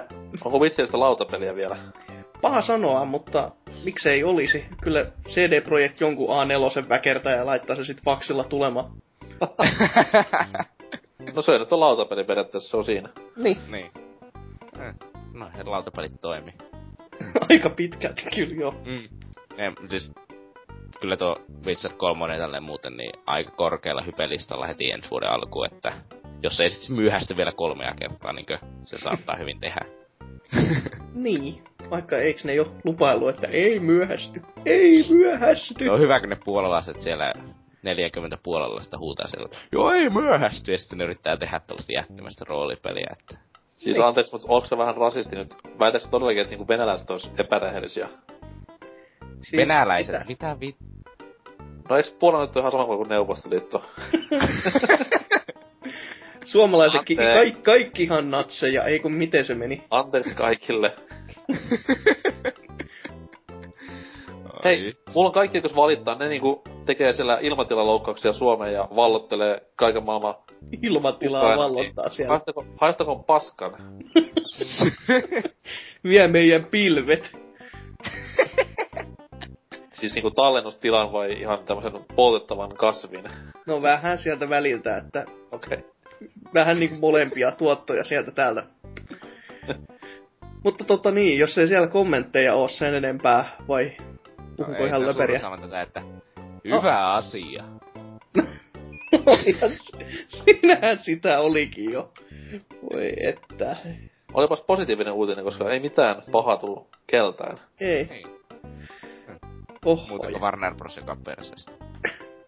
That's all, folks, joo. Mutta niin, siirrytään sitten varmaan seuraavaan uutiseen, jonka lukee tällä kertaa siis NK. Mitäs? Kyllä, se olen minä. Siellä. Ai jaa. Kun tuossa dumattiin Sonya vähän rankasti viime osion lopussa, niin hyvitän nyt kertomalla Sonya-aiheisen uutisen, joka on vieläpä hyvä uutinen. Täällä näin yhtiön toimitusjohtaja, vanha kunnon jättirapumies Kas Hirai kertoilee, tai on kertonut, tai siis vähän jopa ennustanutkin, kertomalla semmoisen pienen uutispommin, että PS4 tulee ohittamaan PS2 tuotoissa tässä jonain kaunina tulevaisuuden päivänä. No. Ja älkää nyt sitten niinku kuulko sitä silleen, että se ohittaa sen myynneissä, koska PS2han on myynyt niin paljon, että ei sitä varmaan koskaan tulla ohittamaan tällä kaiken näköjen myynimät konsolit listalla, vaan siis nyt puhutaan ihan tuotosta, profitista firmalle, jota todellakin Sony tarvitsee tällä hetkellä. Mutta siis Kas Hirain lainaus haastattelusta: on todennäköistä, että PS4 tulee alusta, joka ohittaa PS2 ansaitut tuotot. Ei muuta. No, kuulostaa ihan kuin Twitterissä olisi tämmöisen niinku lausahduksen todennut vaan, että niin... No, eikö Twitter ole vähän niinku nykypäivän Reuters, että siellä ne isommat uutiset pyörii? Aika pitkälti kyllä joo, että suurimmat paljastukset aina. No, tässä on hassua vaan se, että niinku firma myy Pleikkari 4, niinku itse laitetta siis, ihan fyysinen mötikkä, niin sehän niinku myy tappiolla vieläkin. Onko näin? Ei, siis jotakin nyt oli juttua, että se ei enää olisi. Niin, että eikö se just näillä paikkeilla olisi niinku kääntynyt jo voitto, joka on munkin mielestä aika yllättävän nopeasti. Siis niinku, no ei se ole kovin yllättävän nopeasti, siis kun se kallein osa siinä on. Pelkästä konsolimyynnistä vai ylipäätään niinku tämmöstä PS4-tuoteperhemyynnistä, koska itse konsolihan niinku on kallis tehdä. Ei se ole kovin kallis, kun se kallein osa on 50€ muisti, niin... Hei, teepä mulla sitten pleikkari. Chip chip. Siellä Oulun pikkupajassa alat väsentämään näitä pieniä. No, ei se Sonylle maksa ihmeellisen paljon tehdä se oikeesti niinkö, että... Siis se on kuitenkin... Siinä on tablettiprosessoreita 4 kytketty toisiinsa. Pistetty sellainen kohtuullisen niinku keskihintainen noin 150€ maksava näytöohjain. Ja... pistetty pikkusen koteloon ja pieneen PSU. Mä voin kysyä tästä näin mun hyvältä kaverilta, joka siis on Sonin omistaja, David Sony. No ehkä en. No mut oli miten oli, niin uutiskommentteja täällä näin löytyy. Ja aika paljon tämmöisiä uusia nimiä, mitä ennen ei ole puolella nähtykään, niin heti ensimmäinen Red Pain 2D:llä ilman eetä sanoi, että no tuskipa vaan. Tämä on vain sijoittajille tarkoitettua hypepuhetta, jotta kiinnostuisivat PS4:stä. Voi ihan hyvä pointti, koska just tässä viikko pari takaperinhan Sony ilmoitti, että persnettoa tulee joka puolelta, niin nyt olisi pyrkälle tarvetta. Niin jos tämä on sellainen pieni koukku noille sijoittajille ja muutenkin bisnesmaailmaa, että hei, meillä menee sittenkin hyvin. Niin, tulee... Totta kai se sanoo, jos on jotakin positiivista, niin totta kai se sanotaan niin positiiviseksi kuin mahdollista. Että... Siis... Silleen sä et voi jättää asioita kertomatta bisnesmaailmassa, mutta sä voit sanoa asiat, saada vaikuttamaan siltä, että ne olisi paremmin kuin ne olisikaan. Ja varmasti jos ne on saanut tuosta positiivisen niinkö, arvion joltakin ammattilaiselta, niin varmasti ne sanoo, niinkö, että... Tai niinkö painostaa sitä, että hei, tällä menee hyvin, että... Siis se on totta, Nokiahan teki sitä 6 vuotta. Aina meni hyvin ja aina oli kaikkea uutta hienoa tulossa, vaikka ne tiesi, että... vastustaja niinku potkii mahaa joka päivä entistä enemmän. Niin. No niin, mut siis hyvähän sun on nyt Sony alkaa vertaamaan Nokiaa, että et varmasti suututa ketään. Kohta sekin myyä Microsoftilla vai miten se meni? Oh fuck. Mitä on? What have I done? Täällä myös käyttää nimi Lordo sanoi, että tuloissa menee ehdottomasti ohi, mutta konsolin myyntimäärä menee juuri ja juuri. Mutta menee kuitenkin! Mä en oikeesti usko, että me voi millään mennä. Ei ne kyllä menekään, koska PS2 se julkaistiin, sillä ei ollut pahemmin kilpailua, koska Dreamcast oli jo silloin kuollut, Kamekupe oli jo huono idea syntyessään, ja Xboxia, siis tätä ensimmäistä Xboxia, ei ollut vielä silloin ihan niin hyvin tiedossa kellään, niin sehän totta kai möi. Ja sit taas PS3-lahan nyt kilpailu jopa pahempaa, et silloin nyt, no Wii nyt, ei voinut kukaan tietää, että siitä tulee tommonen, mikä sit tuli, ja 360 kuitenkin varmaan tyylin puolitti. No ei nyt ihan puolittanut, mut siis vei kuitenkin tosi ison osan tosta noi PS2 pelaajista. Niin. Siis. No, mutta tehkääpä villit veikkaukset, että kuinka paljon te uskotte, että sitten 7 vuoden kuluttua, tehkää villi veikkaus, että kuinka paljon silloin on myynyt Plekenelon. Mä sanoin, että se on myynyt semmonen 50-60 miljoonaa. Mä sanoisin 65. Ellei sitten niinku Sony defunktioidu sitä ennen. En mä usko, se silloin irrotettais siitä firmasta niin, tuo PlayStation-osio. Sitten olisi vaan PlayStation, eikä se, Sony PlayStation. Se voi olla liian myöhäistä, jos se on nopea sit taas se niinku lasku, koska miten kävi Philipsille, että sehän meni aivan niinku parissa vuodessa aivan persille. No. Niin, mutta siis mä en yhtään ihmettelisi, jos ne irrottais tuon osion niinku aika kohtakin jo, että... Niin, ei. Miksipäs ei. Mut niin, jos jonkun omankin veikkauksen, niin varmaan se siellä... Voisin radikaalisti heittää se 75 ehkä miljoonaa, siis ei kappaletta noin muuten, että ei niinku mikään niinku Salon keskusta on ostanut just konsolinsa, vaan niinku ihan... 75 miljoonaa, että on niinku puolet. Oliko PS3 koko eliniän aikana, niin oliko siinä missään vaiheessa sellaista niinku hullua piikkiä, milloin niinku myynnit olisi mennyt aivan pilviin? Mitä tapahtui silloin, kun tämä uusi versio, ei siis vanha kromattu konna, vaan siis tää, onko se The Light nimeltänsä vai? Tarkoitatko se tätä, missä oli ihan käsin manuaalisesti avattava kansi vai? Niin siis se mattapintainen periaatteessa. Ei siis, ei kansi vaan siis tämä näin. 3 versiota se. Niin. Fätti, Slimi ja Super Slimi. Niin, Slimistä puhutaan nyt. Okay. Niin. Olis silloin niinku, tulis hirveä joku myyntipiikki siihen, koska silloinhan oli hinnanpudotus plus tämä Slim-versio. Paha sanoo. Ei oo mitään ainakaan muistikuva, että se ois missään vaiheessa... Varmaan verottaessa Fätin myynteihin kyllä, mutta ei nyt mitään niinku iso... Niinku ihan ihmeelliset. Koska siis niinku, eihän sillä kuitenkaan ollut PS3 semmoista niinku killer softwarea, mikä olisi nostanut ne myynnit ihan hekumallisiin taivaisiin missään vaiheessa. Saatikka bundleja. Ne ainakaan mitään ihan muistettavaa bundleja. Et kyllähän noit bundleja sieltä täältä on tullut, mut semmoista oikeesti system seller kittiä, niin en sanois. Niin. Mutta ei, mä ajattelen, että 50 on niinku semmoinen realistinen, koska nykypäivän niinku, kun PC kuitenkin on nostanut niin paljon päätään tässä viime aikoina.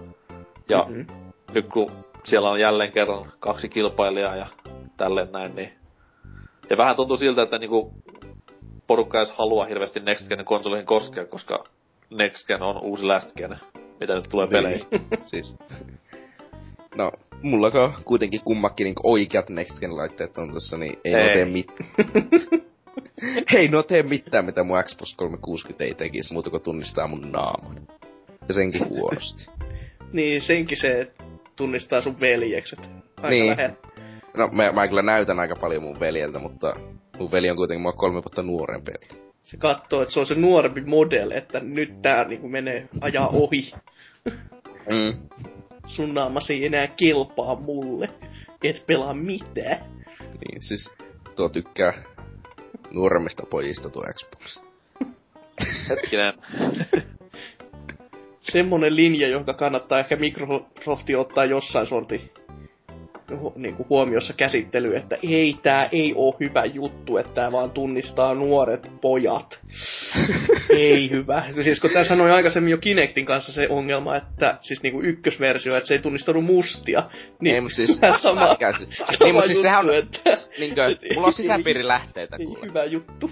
Tuo Samsungin televisiossa oli se ihme, niinkö jossakin, en muista minkä vuoden niissä oli tullut, niinkö esiteltiin sitä esitystä, niin ne ei niinkö sitä, että siinä pitäisi sellaista juuri ohjausta samalla lailla kuin Kinectillä ja kaikkea sellaista. Niin nehän otti sen kokonaan poissa siitä loppuominaisuudesta. Se vaan oli vaan kadonnut sitä, eikä ne kertonut miksi ne otti sen poissa. Sen takia juuri, koska se ei tunnistanut enää mustia. No mitä Koreassa on mukaan ongelma siitä? Sillä on vaan niinku vinosilmiä pelkästään. No niin, mutta siis ei se tunnistanut muuta kuin vinosilmät ja valkoiset, että... Master Race molemmat. Ehkä sielläkin joku kontrastiongelma, jos väri on liian niinku kellertävä, niin ei. Mut siis jos Xbox tunnistaa vaan nuoret pojat, niin onko sitten uuden Xboxin tämä startup-ääni, semmonen hihi, sit rupee Billie Jean ja Thriller soimaan. Au! Michael Jackson elää videopeleissä. Ouch. Tämä mielikuva. Nyt me ollaan suututettu taas muutamaa ihmistä, mutta... Paina nappulaa! Äskeiseen Tootsin kysymykseen täällä Pelaajapuartin kommenttikentä, siis pelaajalehti.comin uutisen kommenttikentässä vastaa nimerkki Blob. Tämmöisellä vähän piikitteleväälläkin lauseella.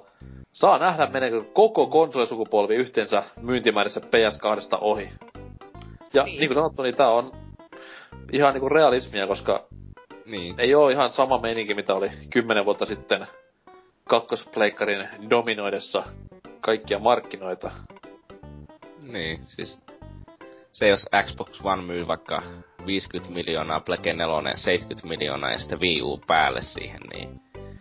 Se menee jo tiukalle, että meneekö se, mikä Plege 2 155 miljoonaa, vai mikä se onkaan. Juurikin näin. Niin. Mutta niin, onko siellä kommenttikentässä mitään muuta enää? Vastaukseni kysymykseen, Luffima Kankka, viimeinen kommentti, no ei. Mistä näitä kommentteja tulee? Huhhuh. On kyllä... Tää oli myös sulle vastaus, ei ole muuta kommentteja. Joo. Mutta siirrytäänpä sitten tähän meikäläiseen uutiseen, elikkä tunnettu suunnittelija pelienkin tarinankerronta yhä surkeaa. Ja tää tunnettu suunnittelijahan on David Cage, joka on siis tehnyt nämä Fahrenheitit, Heavy Rainin ja Beyond Two Soulsin, jotkahan siis, no, tarinankerronnollisesti ovat ihan täyttä kultaa. On siis oikein dramaturgian rihen voittoja. Ihan niinku videopeleihin 100% niinku siihen videopelin niinku syvimpään olemukseen kehkeytyneitä teoksia. Eikä ollenkaan siis semmosia niinku vähän kuin kattois leppaa ja painaisi näppäimiä siinä samalla. Et, niin, se vähän oudoksuttava lause tältä kyseiseltä herralta, joka siis on tämän kertonut tämmöisen Play-lehdelle tämmöisessä haastissa. Playboylle vai? Joo, siellä on kertonut, että... Vai Playgirl? No se, no huhhuh, se olisikin jo rajua matskua. Siellä David Cage makaa sängyllä ja kertoi, että sormi suussa silleen hienosti ja toteaa, että kyllä pelien tarinankerronta, se on niin lapsen kengissä. Mitä veikkaat, että mikä ammattipainista tuttu ottelumuoto on David Cagein lemppari? en mennä itse osaa sanoa. Kyllä mä veikkaan, että se on toi Hell in the Cage voisi olla semmonen, että se on... Ehkä. Se kuulostaa semmoselta, että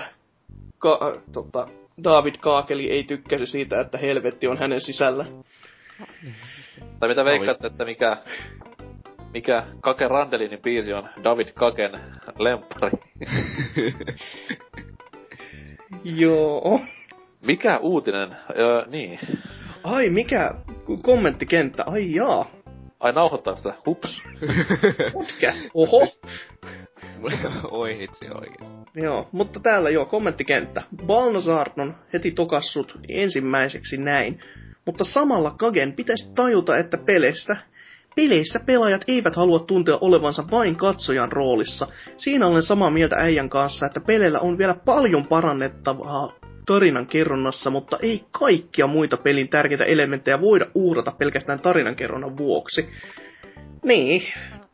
No, mä ite on tällainen jätkä, että mä oon sitä mieltä, että siinä vaiheessa kun aletaan uhraamaan pelillisiä seikkoja tarinankerron vuoksi, niin ollaan jossakin kohti menty väärään pelin tehty jotakin väärin siinä pelin kehityksessä. Kyllä, koska siihen on syy, miksi mä mieluummin pelaan ajantappo tällainen videopeliä, kun katson elokuvaa.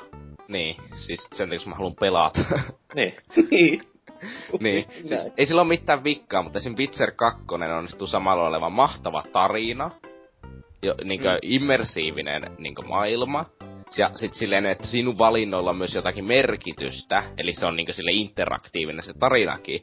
Mutta se samalla myös sen taistelumekaniikatkin on hyvät. Vähän niin kuin Crash Bandicoot 1. Joo. Aika lailla. Sitten täältä jatkaakseni Dumb Guy Finn on todennut aika typerä kommentti mieheltä, jonka edellinen peli oli lähinnä huonosti jaksotettu sotku. Kyllä minusta The Last of Us ja etenkin Mass Effect ovat näyttäneet, että pelit voivat tarjota paljon persoonallisemman kokemuksen kuin elokuvat. Juurikin Mass Effectistä voi päättää, että kenen kanssa aloitat romanssin, ketä pelastat ja niin edelleen. Samanlaisen eivät elokuvat pysty. Väärin. Ahaa. Okay. Koska jos olette nähnyt semmoisen leffan kuin Final Destination, niin sen DVD-versiossa pystyt valitsemaan, kun kuolee. Ja tyyliin tämmöistä hienoutta. Wow. Ei ihan joka päivästä settiä kyllä. En edes muistanut, että tämmönen oli erikoisominaisuus. Koska jonkin sortin ehkä varmuuskopioon on joskus ehkä nähnyt vahingossa. Niin siinä VHS-versiossa sitä kyllä ei varmaan ole. Oli sellainen kohta, että kelaan nyt kohtaan 56 minuuttia, 40 sekuntia. Mulla on vanha Kaita-filmiversio, mikä pistetään. Niin siinä pitää nopeasti pyörittää vinssiä.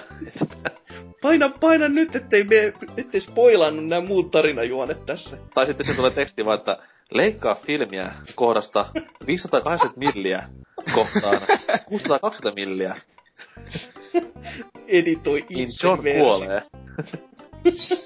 Do it yourself, todellinen editoijan paratiisi, että Kaita-filmeihin saapuu vaan semmonen kauhean läjä postiluukot sisään ja se kato itse.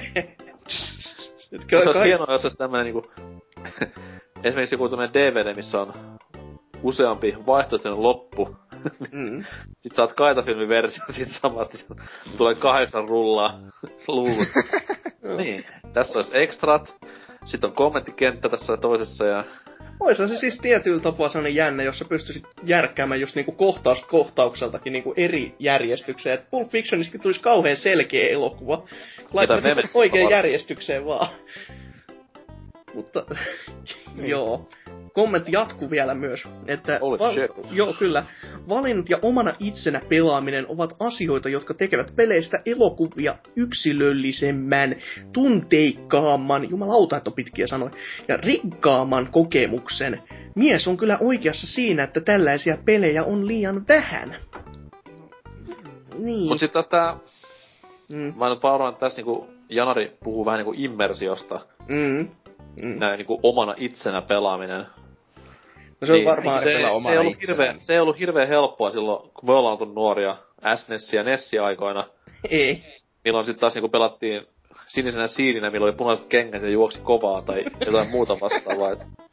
Eikä ollut helppoa nykypäivänäkään, että kovin on vaikeeta vieläkin. Löytää immersiota sinne. Siis mulla tulee immersio niinku maksimissaan larrypeleistä. Ei, mut siis tässä on se probleema niinku, että omana itsenä pelaaminen ei minusta sen takia kovin hyvin toimi, koska no... Me kaikki ollaan tylsiä henkilöitä, jos ajattelee tarkemmin. Niin.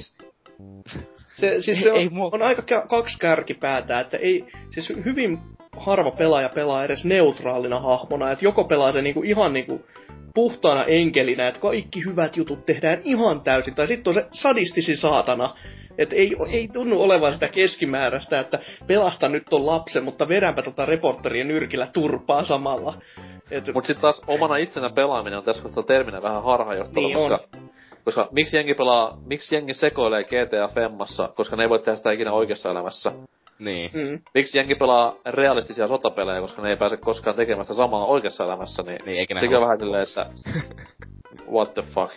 Ja muutenkin tässä on vähän outo se, että no tietenkin, siis tarinankerronta on vähän eri asia kuin pelkkä käsikirjoitus, mutta kun ottaa näin kuitenkin, että käsikirjoitus on kaiken A ja O tässäkin, niin mietit, kirjoitat kirjan, niin siitäkin saa aika monta sivua ja tarinassa on vaikka kuinka monta vivahdetta. Kirjoita käsikirjoituksen. Sama juttu, mutta vähän eri asioita. Sitten kirjoita käsikirjoituksen johonkin Mass Effectiin, joka on käytännössä sama, kun sä olisit kirjoittanut niinku 12 kirjaa, ja sitten ne pitäisi niinku vielä korreloida keskenään jollain tavalla aina tietyistä liitoskohdista. Ja se on ihan älytön määrä duunia, että ei sitä voi odottaakaan, että se oikeasti se käsikirjoitus nyt olisi niinku täysin priimaa ihan joka sarakkeelta. Et kyllä se on aina oltava semmoista, joka olisi vähän huonompaa, mutta se on se, miten sen niinku omaksuu sen huonouden, että onko se heti semmoinen, että tää ei miellytä, tää on paskaa. Mut sit taas, tähän itse asiassa päästään myöhemmin, kun luet ton ekan sivun alimman kommentin, niin siellä vähän samaa juttua sivutaan. Okei, elikkä Plastic. Kyllä täällä on todellakin näitä uusia nimiä nähtävästi. Vaikka Kagen omat pelit ovatkin tarinallisesti aivan onnettomia, niin tottahan se on, että esimerkiksi se The Last of Us, kaikkien aikojen paras pelijuoni, olisi leffamittarilla keskitasoa. Mutta ihan ymmärrettävää tuo on, kun pelien tekemisessä pitää keskittyä muuhunkin kuin vain tarinaan. Niin. Tuossa on pointti. Eikä kaikki on aika paras pelijuoni. Mut sit taas me ollaan totuttu... Ei ole. No ei se kyllä oo. Mut sit taas mä ite pidin siitä, koska se oli niinku kuitenkin hyvin tehty. Mutta jos mä näkisin leffan, missä olisi sama juoni, samat kliseet, niin ei se olisi niinku mulle siis leffana silleen kummonen. Mut sit taas siinä kohtaa, kun se asia tuli mulle videopelissä, niin se oli vähän semmonen, että wow, että tämmöstäkin joku tekee nykyään.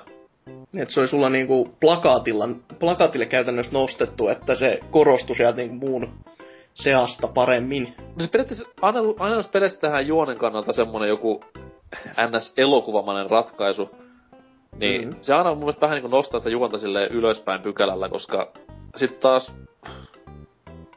Niin, no normaali... pelien juonet nyt on mitä on.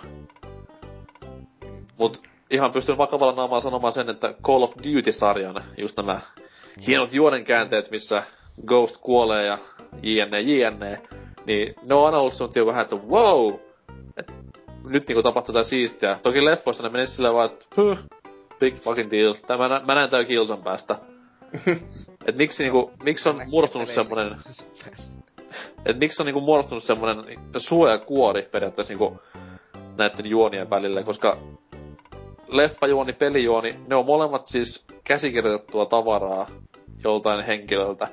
Niin miksi niitä ei voi koskaan niinku rankata samalla tasolla? Niin. Totta.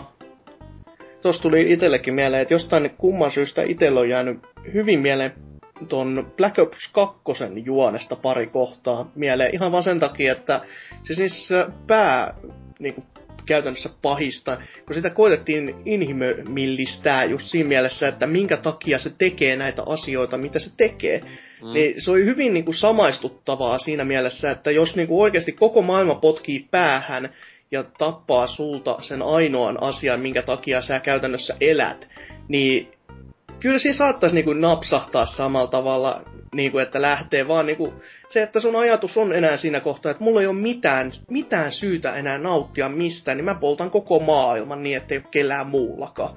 Ja se on niin kuin, siinä mielessä hyvä nähdä se, että et ei ole enää sitä vaan, että tämä on natsi, tämä on paha, ammu. Että se annetaan vähän niin kuin pykälää siinä, että kyllä siellä saattaa olla myös niin kuin jonkin sortin emotionaalinen ajatusmaailma taustalla, että se ei ole vaan tommonen yksi karikatyyri muiden joukossa.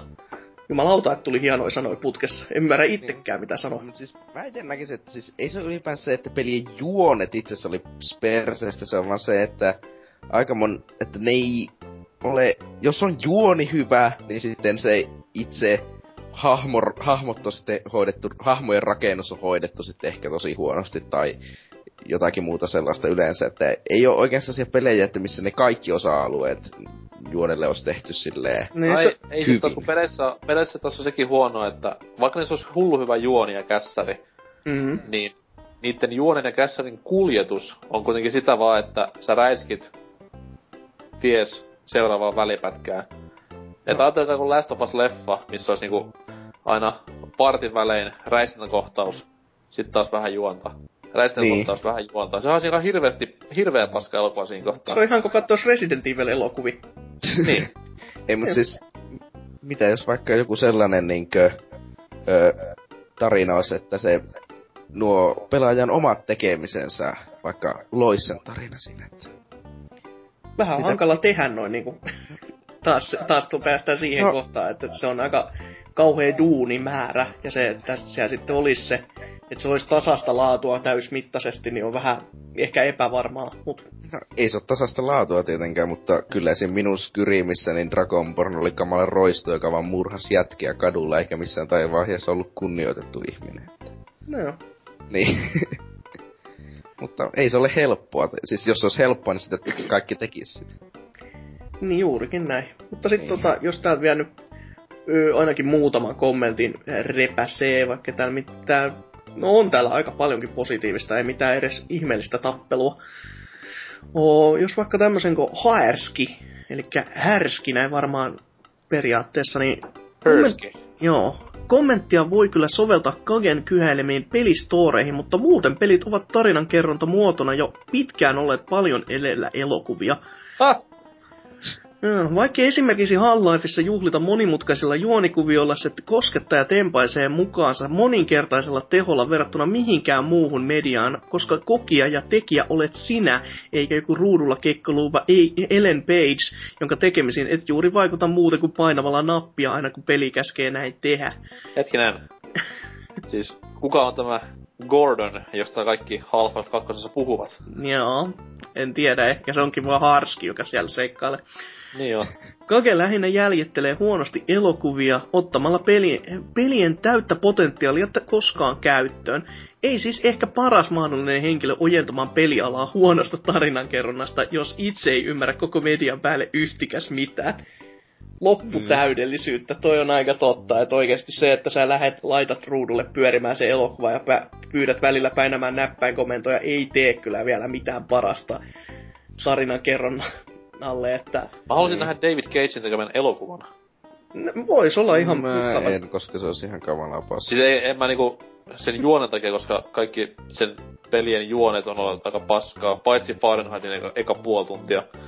Mut siis mä haluaisin nähdä sen jätkän tekevässä niinku elokuvan, et millainen se ois. Okei. Vois olla kyllä aika jänskä. Just et näkis se variaatio sitten, että miltä se sitten näyttäis. Ja viimeiseksi tämmönen kuin Gaming Pummi 98. Paras tarina videopeleissä on ehdottomasti Naughty Dogin Unchartedissa. Mulla on pieni veikkaus, että Gaming Pummi 98 on syntynyt 98. Mulla on pieni veikkaus, että Gaming Pummi 98 ainoa peli on Uncharted. Pummi saattaa myös asua sillan alla, koska se on vähän semmonen niinku meriitti. Niin, tai sitten se vaan tykkää siitä, jos että niinkö huudetaan koko ajan kaikkea ja on tosi paljon menoa ja meininkiä ja heikot hahmot. Juurikin näin. Mutta joo, onko täällä mitään sen ihmeellisempää kellään kommentoitava vielä enää? David Cage voisi lopettaa pelien tekemisen. Säästyis monta $100,000. Asia selvää. Mulla on pieni veikkaus, että ei tee niin. Mutta... niin, se ottaa sit vähän niinku taskurahaa tässä, että ei nyt ihan. Joku vois käydä vaikka läpsäsemässä sitä naamalle ja silleen pakottaa sen pelaa joku Witcher 2 läpi. Niin. Toki se varmaan sanoisi, että en mä halua, kun tässä on tätä pelaamista. Mä kuolin, siis mikä tää on ihan huonoa suunnittelua. Mua ei ole suunniteltu kuolemaan. Joo. Mitä? Siis, ei se ole mitään niin, järkeä. Se on vaan niinku niin irvokasta, että tämmönen Urpo, jonka niinku 2 viimeistä peliä on ollut täysiä epäpelejä, niinku saa tommosella budjetilla tehdä pelejä, ja sit taas joku Cliff Blesinski heiluu ilman vakkari duunipaikkaa tuolla freelancerina. Niin, siis todennäköisesti hoitaa jotakin freelancer-puuhia, kun sehän aina välillä twiittaa kuvia jostakin sellaista projekteista. Niin, mutta siis kuitenkin se, että miksi... No, hänkin totta kai teki Epicin kanssa, mitä teki, mut... Oh, väärin, sanon minä. Niin. Asia selvä. Mutta jos näistä seteistä sitten siirryttäis taas tauolle, tähän väliin musiikkia, sieltä sitten boardeille. Nähdään siellä.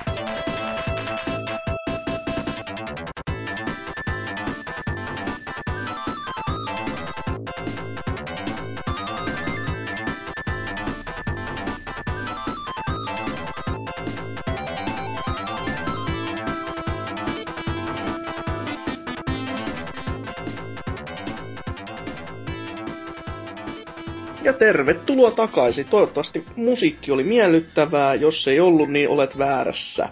Ja nyt olisi tarkoitus käsitellä boardeja taas pitkästä aikaa. Onhan tässä jo ollut kokonainen 2 viikon tauko. Vai? No, viikon 2 sinne päin kuitenkin. Elikkä... Ei 2 viikon, vaan ehkä 14 päivän. Olisi lähempänä. Joo. Juuri, kyllä. Ehdottomasti näin. Tarkkana. Kuin porkkana kuuluisa. Niin, joo, Anko, mitä sä oot löytänyt boardeilta? Täällä näin. Mennään vähän pelikeskustelusta pois tämmöisen aiheeseen kuin ruoka ja juoma. Ja koska ollaan kuitenkin nörttien täyttämällä videopelifoorumilla, niin kuvittelen vaan, että täällä kebab-paikkojen nimiä jaellaan ja parasta ES-reseptiä jaellaan, mutta siis tarvitaan niinku... Yllättävän, voisi sanoa, jopa täyteläinen ja kylläinen ketju. Täällä on ihan oikeasti hyvää juttua ihmisillä ruoanlaitosta ja ruuasta ylipäätään. Ja myös sitä juomasta. Ja tässä näin ketju niin sai uutta eloa pienen hiljaiselon jälkeen. No, pienen, muutaman viikon. Tämmönen käyttäjänimi TheCPP0, jolla on tämmönen hieno banaanidelfiini avatar. Tuli tänne kommentoimaan sitä, että yritti tässä tehdä ruokaa ja pitkin helvettiä se meni.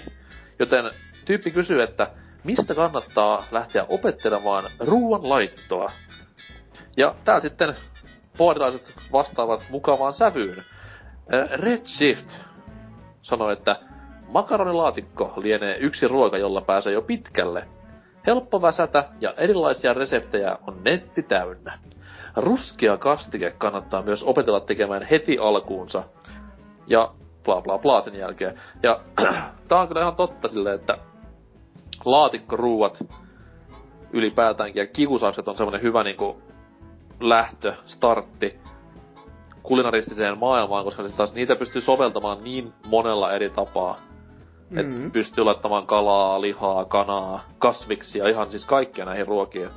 Kunhan on vaan perunaa ja pastaa slicena tai suikaleena, niin sinne pystyy joukkoina heittämään ihan mitä vaan. Kuin myös soosia.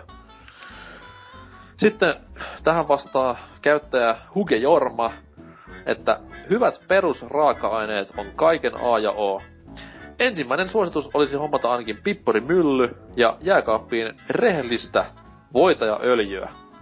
Ja tämänkin allekirjoitan täysin, että ei oo mitään niinku siistimpää kuin tehdä safka, jos on kaikki NS käden ulottuvilla. Ja ei nyt tarvitse olla mitään niinku maailman laajinta maustevalikoimaa, vaan ihan perusmausteet ja strösselit siihen viereen, niin ruoanlaittokin tuntuu paljon mukavammalta kuin sillä, että tekee ensin ruoan valmiiksi ja huomaa, että voi vittu, tästä puuttuu tämä. Ja sit lähdet kauppaan ostamaan. Ja sillä aikaa kämppä palaa, kun ruoka palaa pohjaan. Kyllä mä sanoisin, että se ruoan palaaminen on, siinä pohja on niinku se viimeisin murhe siinä kohtaa, että... Et voi ei, mut kun jäi nälkä. No, laitapa nakit tähän pikku päähän. Kyllä tässä roustaa kivasti sitten tienkin hulmutessa, että...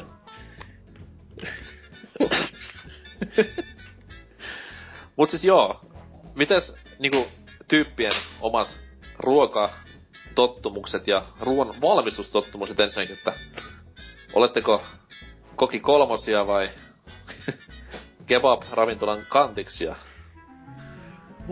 Hojakkaa kyllä. Salossa ainakin kebab niinku kulttuuri on hyvinkin korkealla. On, lähinnä sen takia, koska mamukaupunki ja kaikki on muutenkin halpaa, koska ei täällä kukaan voi pyytää mistään suurta hintaa, koska ei täällä oo ketään. Siis sitä never maksaa. Forget vuoden 2010 kebab-sodat Salossa. Se oli hieno aika. Siis siitä oli ihan juttua Turun Sanomissa asti, että siellä oli niin kova hintakilpailu, että porukka niinku oli ihan pähkinänä. Okei.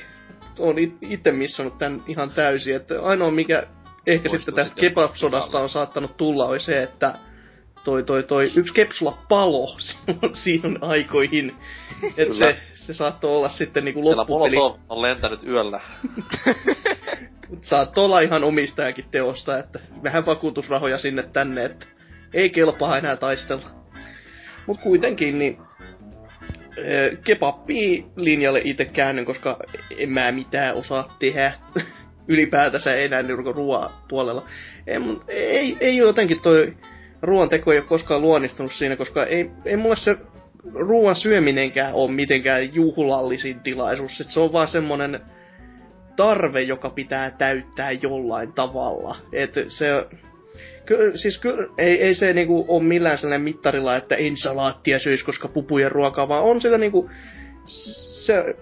Semmoisia niinku hyviäkin salaatteja esimerkiksi löytyy ihan tosta noin, vaan pystyy vähän kokeilemaan sieltä täältä, mutta...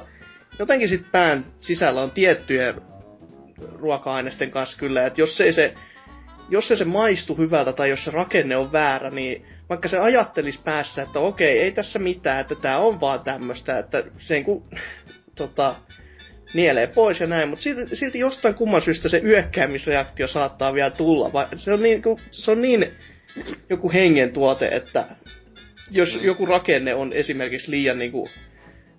No sanotaanko joku, esimerkiksi jos pizzapohja on niinku, esimerkiksi se niinku kostuu liikaa sen takia, koska siinä on niinku liikaa rasvaa ja sitten tulee sellaista mössöä, niin se tekee väkisinkin se reaktio, joka on niinku vähän, että se on harmittavaa, koska yteltyppää yleensä menemään ruokahalu sen ihan suoraan siitä kohtaa katkeeko seinää. Et okay. Jokaisessa niinku pihviruuassakin ja tämmöisissä, missä saattaa olla jotain jänteitä, niin tappaa meikäläisen ruokahalu ihan seinää, joka on aina semmonen, että jää harmittamaan. Mut ei mitään ihmeellisen laadukasta ruokaa tule itse tehtyä, koska on niin laiska. Ja se, kuten sanoin, se arvostus sitä ruokaa kohtaan on niin kuin alhainen. Itellä on vähän niinku päinvastoin, koska... Mutsi seurusteli hyvinkin pitkään mun lapsuusiässä semmosen ihan ammattikokin kanssa. Okei. Okay. Niin siinä sitten niinku oppi kaiken muista jippoa ja konstia. Ja kyllä sitä niinku itekin silloin kun muutti pois himasta nuorempana, niin aika pitkälti niinku valmis ruoka, pikaruoka linjalla meni. Mut sitten niinku huomasi, että kyllä se niinku safkan valmistaminen on tosi kivaa loppupeleissä. En mä niinku koskaan itelleni duunaa mitään hienoa gurmea meininkiä, mut sit jos tulee isompi porukka, niin siinä on mukava sitten niinku tehdä yhdessä safkaa ja tällaista näin. Että se on niinku tyttöystävän kanssa syönyt vähän vähin, koska jos ne niinku oot ollu 4 vuotta kimpassa joku kanssa, niin se on vähän semmonen, ei se on niin iso juttu enää syödä kahdestaan kämpässä. Se on muuttunut niin arkistunut, jos haluat. No siis silloin kun seurustelu alkuvaiheessa oli kiva, että tehtiin ruokaa kimpassa ja syötiin ja bla bla, hali, pusi, kaukaa on nöpäivät. Mut siis toi, niin nyt se on vaan semmoista niinku, että tehdäänkö tänään jotain, ei, mennään ulos syömään, okei. Ja siis se on vaan niinku normin ruokailu siinä, missä muutkin joutuu vaan maksamaan vähän enemmän, joku tuo sen ruoan ja tekee sen sulle. Aivan. Se olisi tietenkin ihan kiva, jos niinku nykypäivänkin, siis varmasti isommissa kaupungeissa, niinku tosi niinku oikeitakin ravintoloita ja mistä sais niinku oikeitakin ruokaa on, eikä niinku, kun Salon tarjonta käytännössä pyörii 3 sanan niinku keskiössä, eli on niinku kebappilat, sitten on S-ryhmä ja sitten on niinku tää lounasruokailu. Ja lounasruokailu on näistä se ehkä oikein, mistä saa niinku oikeinta ruokaa, mutta se on vaan se 2 tuntia päivässä, niin se on vähän huono. Sinne niinku sitten pärjätä. Tottahan tuokin. Enkä, mikä on Salo niinku tämä McD's Hese-tilanne? Hese-tilanne, as in Hesburger vai? No jumalauta, Hese, Hesburger. Niin. Pitää mun tavuttaa se. Ei, ajattelin vaan, että kysyn varmaan päälle. No tämähän näitä on 3, että vähän liikaa. Siis se on melkein sama niinku ratio, mitä Turussa on, että siellä on 11 yksinä keskustassa. Se on kyllä aika järisyttävä määrä, että... Se on oikea määrä. No, tää nyt ymmärtäis ehkä 2 vielä. Että ois niinku erikseen, on tuolla niinku pikkuseudulla Prisman yhteydessä ja sitten on tossa, on ihan tossa Plasassa on oma, mut sit on vielä yksi erillinen tässä käytännössä sittaria vastapäätä, joka ei oo kauhean kaukana Plasasta, niin se on ehkä vähän liika. No kelas sitä, että Turussa oli aikoinaan samassa ostoskeskuksessa niinku 2 eri kerroksessa. Kunnon tämmöstä Starbucks-meininkiä. Aika järjetöntä kyllä, että huhhuh. Mitäs Tootsin niinku kulinääritottumukset? Mä syön, jos mulla on nälkä. Hienoa. Ai jaa. Siinä oot kyllä melkoinen jutun iskiä.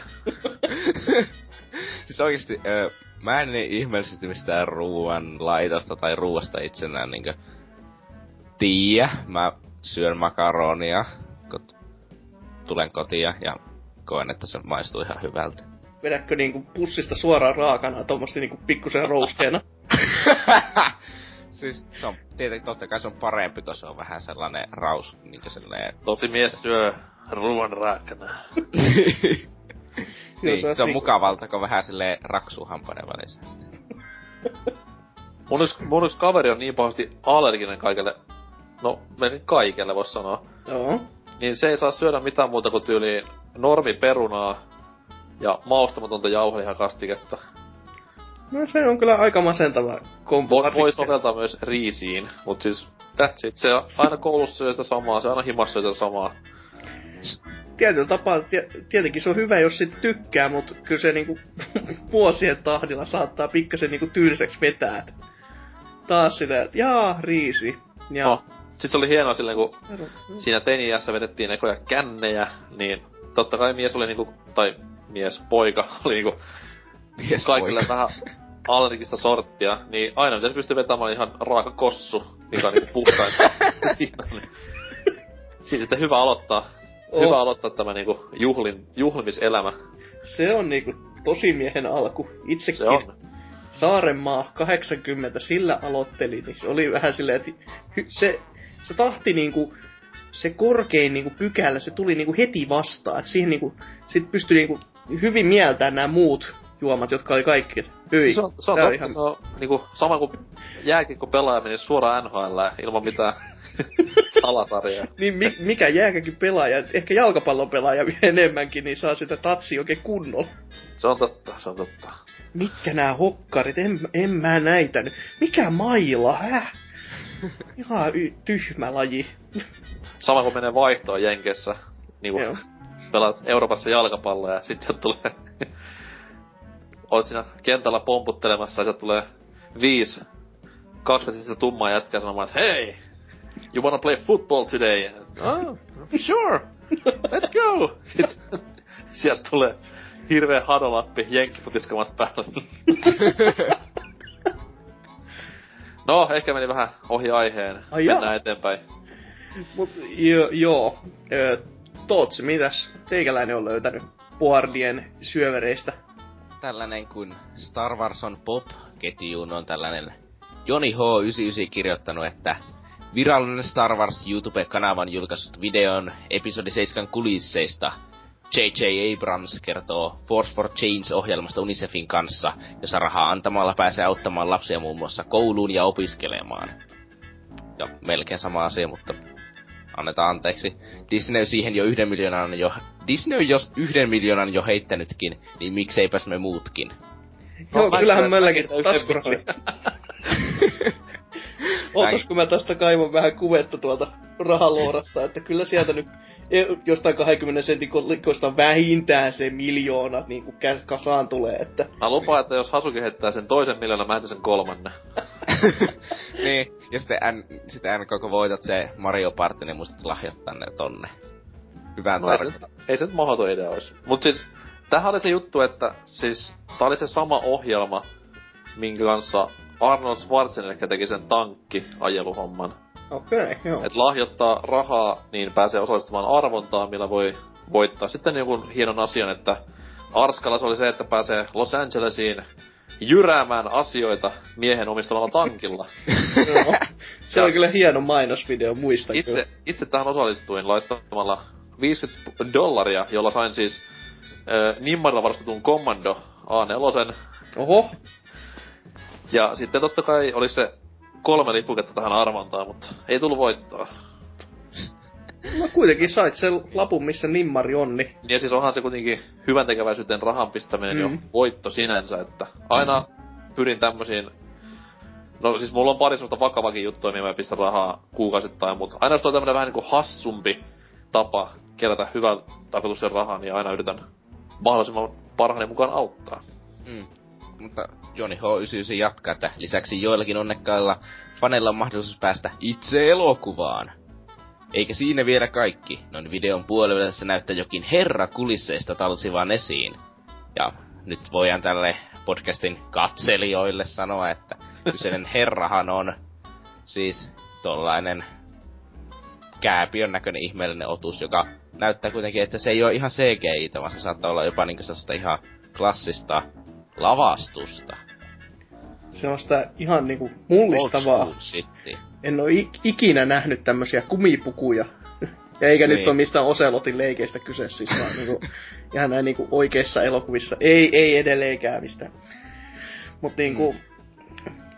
Joo, on se hieno homma, että tommosta niinku...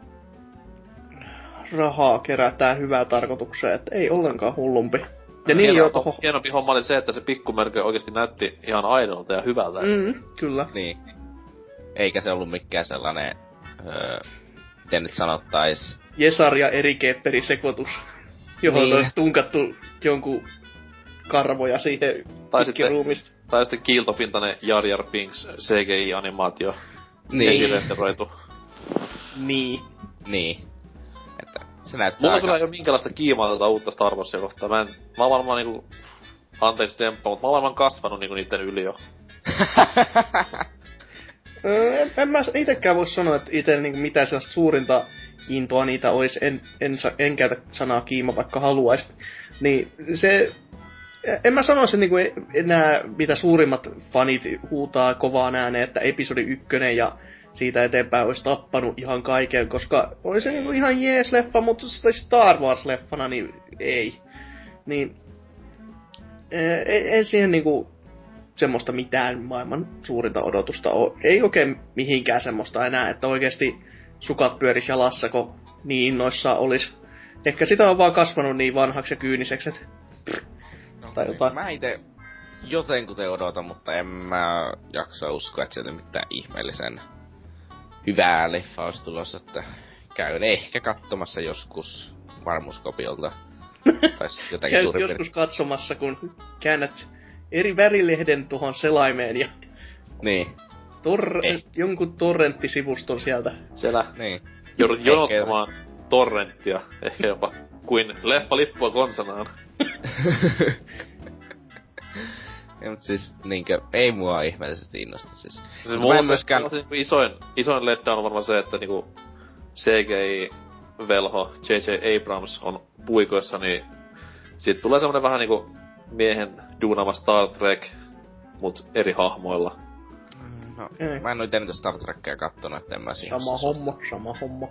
Mutta siis en mäkään allekirjoita sitä, että ne ois ollu jotenkin niinkö kamalaa paskaa sitten Jeesuksen syntymän ne uudet leffat, että... Hetkinen.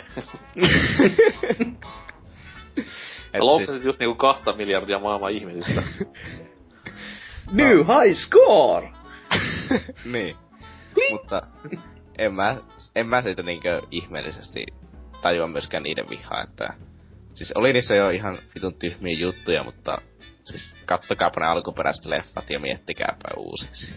Et, se on vähän paha sanoa niistä, että katsokaa ne alkuperäiset leffatkin, kun niistähän on miljoona versiota, että on vähän lisätty sitä, on vähän lisätty tätä. Että alkuperäisessähän Jampate Hutki oli vaan mies, niin siihen pohjaan kun katsastaa, niin... Vähän paha. Niin, mutta siis eiköhän se jollakin... HC Super Star Wars -fanilla ole se kuitenkin jonakin sellaisena alkuperäisenä versiona, että niin. Mutta suosittelen tosiaan katsomaan ne alkuperäisesti miettimästä, että onko nekään se superleffa, joka miltä muisto saa ne vaikuttamaan. Mm. Siinä teille haastetta Tähtien sota janarit. Näinpä. Nörtit. Sieltä se tuli. Kestipä siinä kauan. Mutta joo, meikäläisen boardi sekoilu sitten tähän loppuun vielä, että meikäläinen on valinnut Wii U-ketjun ja täältä tämmösen viestin, jonka on kirjoittanut Dumb Guy Finn taas kerran. Itse ostin Wii U Wind Waker HD-bundlen pari kuukautta sitten, 250 € maksoin, ja pakko sanoa, että on ollut hyvä laite tuossa PS4 vieressä. Nyt niitä pelejäkin on ihan mukava määrä. Sitten on lueteltuna 3D Worldia, DK:ta, Pikmin 3:sta ja sitten toi Wind Waker HD. Ja laitetta on tullut käytettyä aktiivisesti. Minusta Wii U:lla on vain yksi suuri ongelma, ja se on, että en voisi kuvitella omistavani pelkkää Wii U:ta, sillä Wii U:lta puuttuvat lähes kaikki kolmansien osapuolien pelisarjat. Ei Mass Effectia, ei Elder Scrollsia eikä GTAta.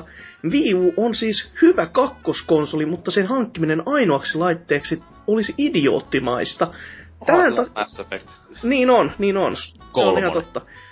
Mutta tämän takia perusteeni jättää varmasti Wii U:n hyllylle ja ostaa joku PS4 tai Xboxen. Uskon silti, että se myy tänä vuonna vähintään 4 miljoonaa kappaletta.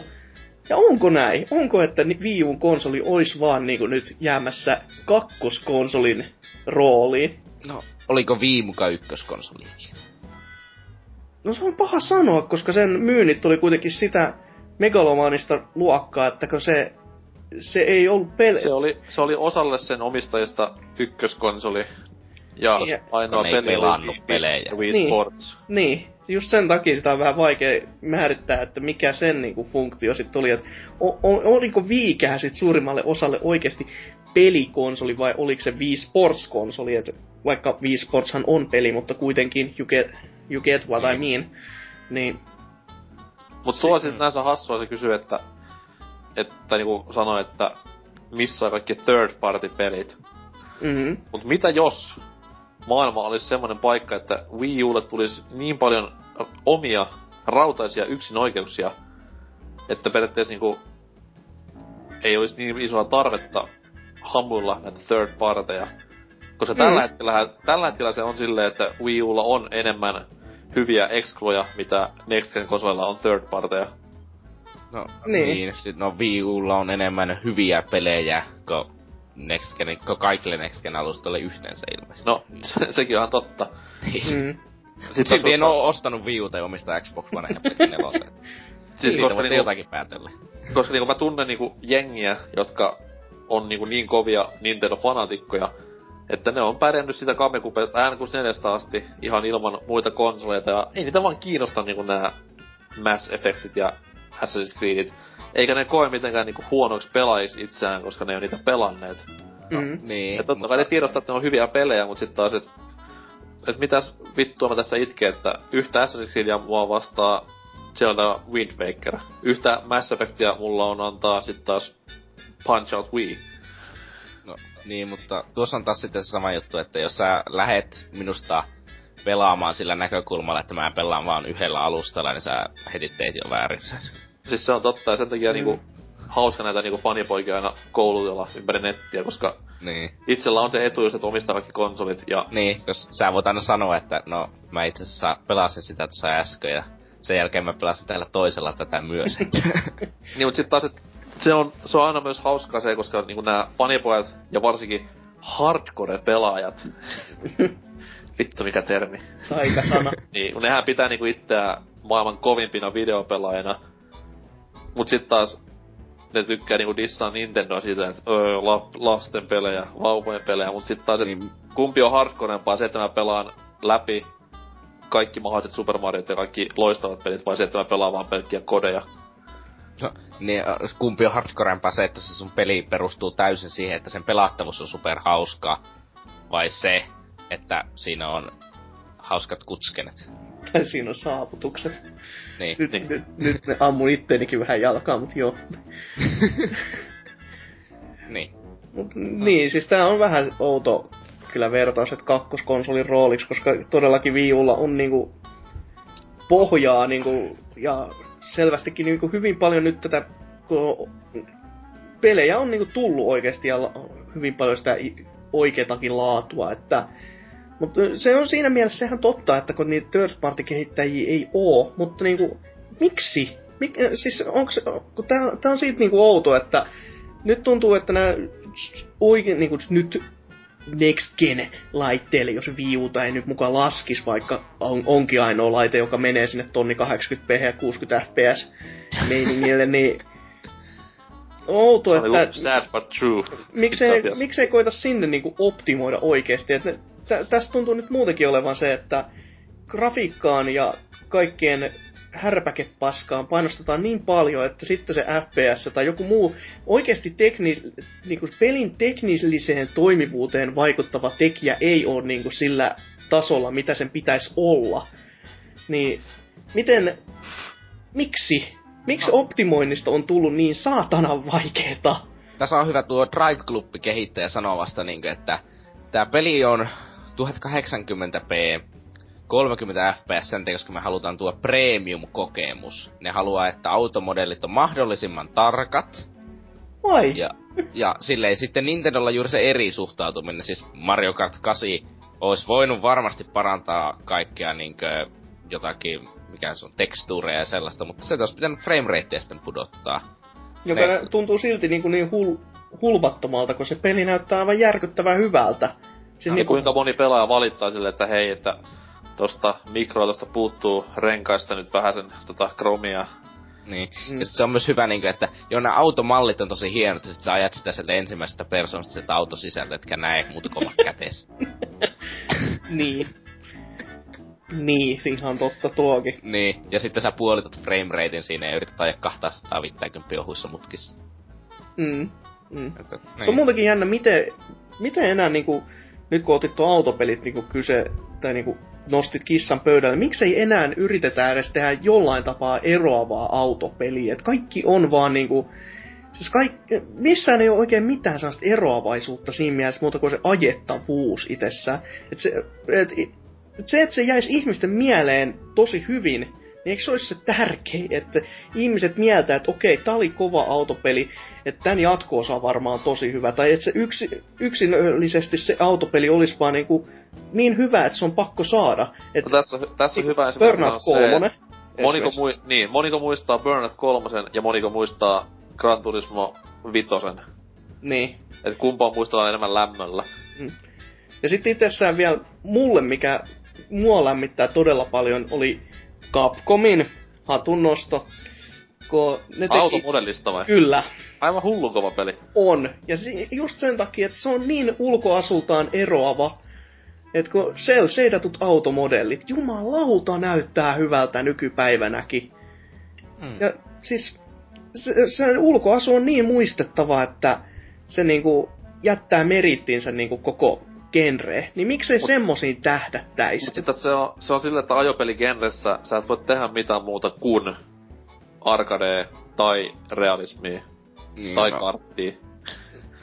Niin, siis se on loppujen lopuksi, että mitä enää voi nykyisin tehdä. Niin. Ja sit se on myös se, että kun yleensä yritetään tehdä sellaista mukaan realistista, niinkö esim. Forza ja Gran Turismo, jotka siis on arcade-kaasutteluja käytännössä, niin silloin kun sä otat sen, sä ensinnäkin käytännössä pakotat sen, että ajetaan oikeilla radoilla.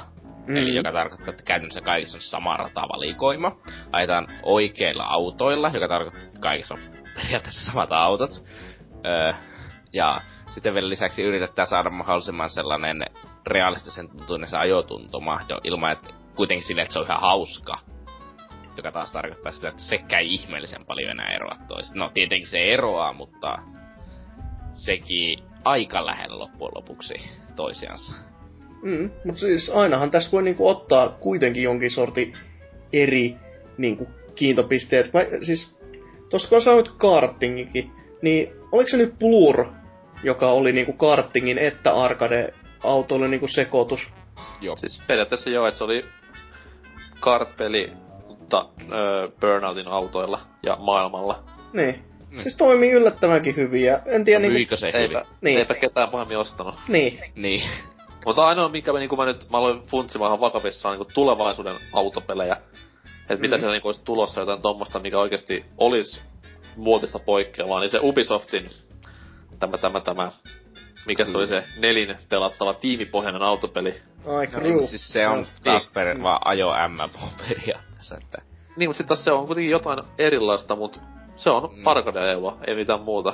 Niin siis, mutta eiköhän se uhraa jonkin verran ihan pelattavuutta sen takia, että se ollaan vaan taas isossa maailmassa ja sitten mietitään, että miksi mä en voinut tehdä tätä samaa vaikka Forza Horizonissa. Niin, mutta siis pointti oli siinä, että se on erilainen autopeli, mutta silti se on vaan sitä toista kolikon kääntöpuolta, eli arcadea. Arcade tai realismi tai kart, jos se lasketaan autopeliksi. Se on myös se, että se realismikin on aika lailla niinkö... kuollut niinkö silleen oikeana genrenä, että siis lähimpänä nykyisin on, jos lähimpänä realismia nykyään Gran Turismo ja Forza, niin ollaan tultu aika kauas, niinkö onhan sitten pitää mennä PC-puolella johonkin Project Carsia ja kattelee ja kaikkea muuta sellaista. Niin onhan toi, mikäs se oli se ekan Xbox, Richard Burns Rally, mikä siis on rankattu ihan monissa piirissä kaikkea autopeliksi.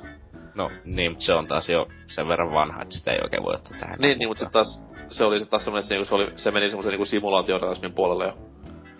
No, niin. Mutta kulttiteos nykyään, että... On. Mieskin on varmasti sitä innolla pelailee itse. Ei kun hetkinen. Varmaan Colin McRaen kanssa pelailee näitä omia tekeleitä, ei ku... Miten? Mikä on varmin tapa kuolla? Sillä että annat nimes rallipeliin. Tommi Mäkinen elää kuitenkin vielä. Joo, hän elää vielä, ettei oo päässyt hengestä. Aikoinaan. Mut peli oli niin hyvä, että sitä ei niinku ketään pelannut, niin se on vähän niinku menee sen piikkiin, ettei kukaan noteerannut. Se on muuten sellainen peli, että sehän oli Suomi-kentissäkin jääkarhut oikeesti. Mitä? Muistaakseni se oli niin hyvä se, että siellä ei niinku tehty taustatutkimusta pätkääkään ja siellä oli niinku... Suomen radoilla oli todella lunta ja siellä oli jääkarhuja kentällä. Siis se oli mulle myös ensimmäinen videopeli, mitä mä pelasin rattipolin yhdistelmällä. Voi mies pakka. Oli nautittava kokemus varmaan. Kyllä. Mutta joo, miten helvetissä me viiusta tänne eksyttiin, sitä ei tiedä kukaan. Mutta ei tässäkään sen enempää löpinöitä. Mennään siitä sitten vaikka tonne... Taas musiikin kautta tonne sitten viikon kysymysosioon ja katsotaan vähän palautteitakin ja jaetaan jonkin sortin palkintoakin tässä, että olkaa kuulolla ihmeessä. Sinne siis. Aika smoothia oli. On. Todella.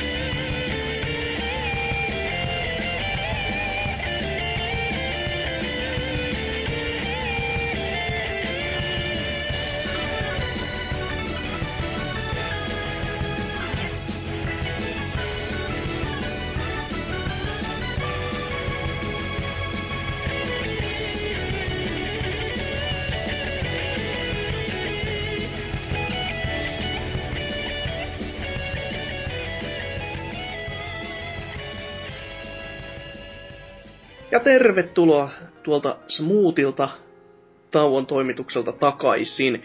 Ja nyt olisi tarkoitus katsoa vähän näitä teidän vastauksianne näihin jo 2 viikkoa sitten heitetyn kysymyksen niihin vastauksiin. Se oli se mun idea tässä. Ja kysymyshän oli, mikä on mielestäsi paras Pokémon sukupolvi ja miksi? Ja Airus on vastannut näin. Pokkemon jäi meitsille keräilykorteissa 1. generaation ja pelissä 2. geniin. Sen pidemmälle en olekaan sivistänyt itseäni liiemmilti, koska Game Boy Colorin jälkeen en Nintendon käsivehkeitä ole kaupasta tullut ostettua. Poikkeuksena toki Advance SP, jonka poistin IP:stä vuonna 2011 ja sille löytyy Emerald, mutta eipä tuo Hongkongin poikien tulkintaversio pelistä toiminutkaan kuin muutaman hassun pelikirjan ja sitten alkoivat sienet hyppiä ruudulla. Sojoink vaan sinnekin vitu vinosilmät koodaa sitten parempaa halpakamaa. No kuulostaa ihan joltakin mitä mä sanoisin, että... Niin, se viikon kysymys. Vastataan nyt ensimmäinen sukupolvi, kun siellä ne unohtamattomimmat muistot kumminkin löytyvät. Ensimmäisen aallon Pokémon villitys Never Forget. Toi kyllä huikeaa aikaa. Joo. Itse en uskonut koskaan, että Suomessa tuo löisi hirveästi läpi, mutta kyllä se kohtalaisen kova impacti vaan oli. Kyllä, todellakin. Että muistelen itsekin lämmöllä. Tästä puheen ollen... Täällä Vulpes Arctos seuraavana kommentoijana vastaa, että Pokemon saapui Suomeen samoihin aikoihin, kun itse menin kouluun.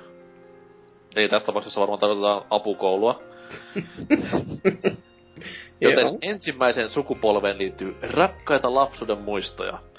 Toisaalta pelillisten seikkojen puolesta ensimmäinen sukupolvi oli vielä epätasapainoinen ja ankea. Psyykkiset monsterit olivat ylivoimaisia veijareita muihin verrattuna, ja kaikki esineet piti etsiä samasta kilometrin mittaisesta listasta. Eipä se rupuinen grafiikkakaan nykypäivänä paljoa innosta. No huhhuh. Miten Vulpesta on tullut Nintendo-homosta muuttunut tällainen kamala graffahuori? Kyllä, sillä varmaan FPS on pyörinyt silmissä ja ei oo ihan 1080p ollut siinä Gameboyn vihreä-mustalla ruudulla. Ei. Mies jatkaa. Niinpä valintani on 4. sukupolvi. Platinum oli erinomaisen hiottu seikkailu, ja 4. sukupolven hirviöihin lukeutuu paljon valioyksilöitä, suluissa Honchkrow, Torterra, Empoleon, jne. Lisäksi pääsimme nauttimaan Hard Goldista ja Soul Silveristä, eli toisen sukupolven pelien uusinta versioista. Tämä jalo kaksikko onkin oma suosikkini koko sarjasta. Kaiken kukkuraksi Soul Silverin mukana tullut askelmittari ajoi pitkien pelisessioiden jälkeen terveellisille kävelylenkeille. Kerrassa on upeaa. No, hän on siinä väärässä, että kävelylenkkiä ei koskaan tehty, vaan ei muuta kuin teipillä pesukoneeseen kiinni ja linko päälle kyllä. Voin kertoa, että siinä kehittyi hirviö kuin hirviö. Evoluutio oli nopeeta. Eikö tässä ollut muistaakseni niin, että toi... kävelymittari oli myös joku niin hyvä, että siinä niinku oli tällaiset isommat kävelymittarifirmat, niin ne oli vähän jopa ihmeessä siitä, että miten Nintendo tämmösen niinku tosta noin vaan repässy, että ja paketoi vielä pelien mukaan ihan noin vaan, että jotenkin tällainen mielikuva itsellä olisi. Mä en voi ymmärtää, miten kävelymittailmalla on vaikea niinku tehdä. Murkula sisään vaan ja kävelemään. Niin. Niin. Mut joo, Pulppes on jälleen kerran väärässä, joten mennään seuraavaan. Täällä on Dematheelin tällainen kommentti, että kakkonen on ykkönen myös Pokémon sukupolvissa. Olen monesti kuullut väitteitä, ettei kakkoskeni olisi kovinkaan mieleenpainuva, mutta nämä ovat täyttä paskapuhetta. 102 toistaan parempaa ja kivempaa mölliäistä ovat kaikki piirtyneet mieliini ikuisiksi ajoiksi. Niin paljon tuli pentuna paskasti käännettyä krystalliemulaattorilla pelattua ja aavistuksen myöhemmin laina silveriäkin ihan oikealla Game Boy-kolorilla. Noctowl ja Heracross on kaikkien aikojen suosikkimonsterini, by the way. Kenen suosikkimonsteri on Noctowl? Kuin tylsä se voi olla? Tässä pitää niinku huomata, että itse on todella niinku pihalla aiheesta, kun pitää Googlesta katsoa kuvasta. Oho, no on se kyllä aika geneerinen. On. Mä muistan, että se psychic-flying vai pelkkä flying, mutta kuitenkin hyvin tylsä vaihtoehto. Heracross on paljon kovempi yli. Niin onkin, Heracross on ihan siisti. No joo, näyttää ihan Digimonilta, mutta anyways. Nyt sit. Mutta joo. Että Digimonit on hienompi. Nyt sit, toisen kerran. Mutta jatkataan tätä. Rifu on käynyt kommentoimassa myös, vastaamassa. Kysymys on erittäin vaikea, sillä mikään sukupolvista ei ole erityisen huono. Kaikki niistä ovat erinomaisia ja jokaisessa on se jokin pieni juttunsa, minkä vuoksi ne ansaitsevat paikkansa parhaassa pelisarjassa ikinä. Oho. Mielestäni kuitenkin 2. ja 4. sukupolvilla nousevat muiden ylitse. Toisessa on paras yksinpeli kaikista Pokemon-peleistä ja toisen generaation taskuhirviöt ovat ainakin itselleni yhtä hyvin suunniteltuja graafisesti kuin ensimmäiseen. Johdon yhdistäminen kantoon oli mukava lisä ja siksi GSCn endgame onkin Pokemon-pelien parhaimmistoa. Se tunne, kun ensimmäinen villi poksu tulee kantossa vastaan ja uusi taistelubiisi pärähtää soimaan, on aivan käsittämätön. Vaikka sitä tänä päivänä osaa jo odottaa, on se silti aina yhtä hieno hetki. Kysymykseen vastaan kuitenkin 4. sukupolvi. Taistelumekaniikka hiottiin 4. generaatiossa huippuunsa, kun fyysisiä ja spesiaalihyökkäyksiä ei enää jaettu tyypin mukaan. Tämän takia tiimeistä saatiin monipuolisempia, minkä vuoksi itse viihdyin pelin parissa melko pitkään. Platinum on myös erittäin kova paketti. HSSS on kuitenkin se juttu, mikä nostaa tämän sukupolven parhaaksi. Parhaiden pelien yhdistäminen parhaaseen pelimekaniikkaan ei voi johtaa muuhun kuin täydellisyyteen.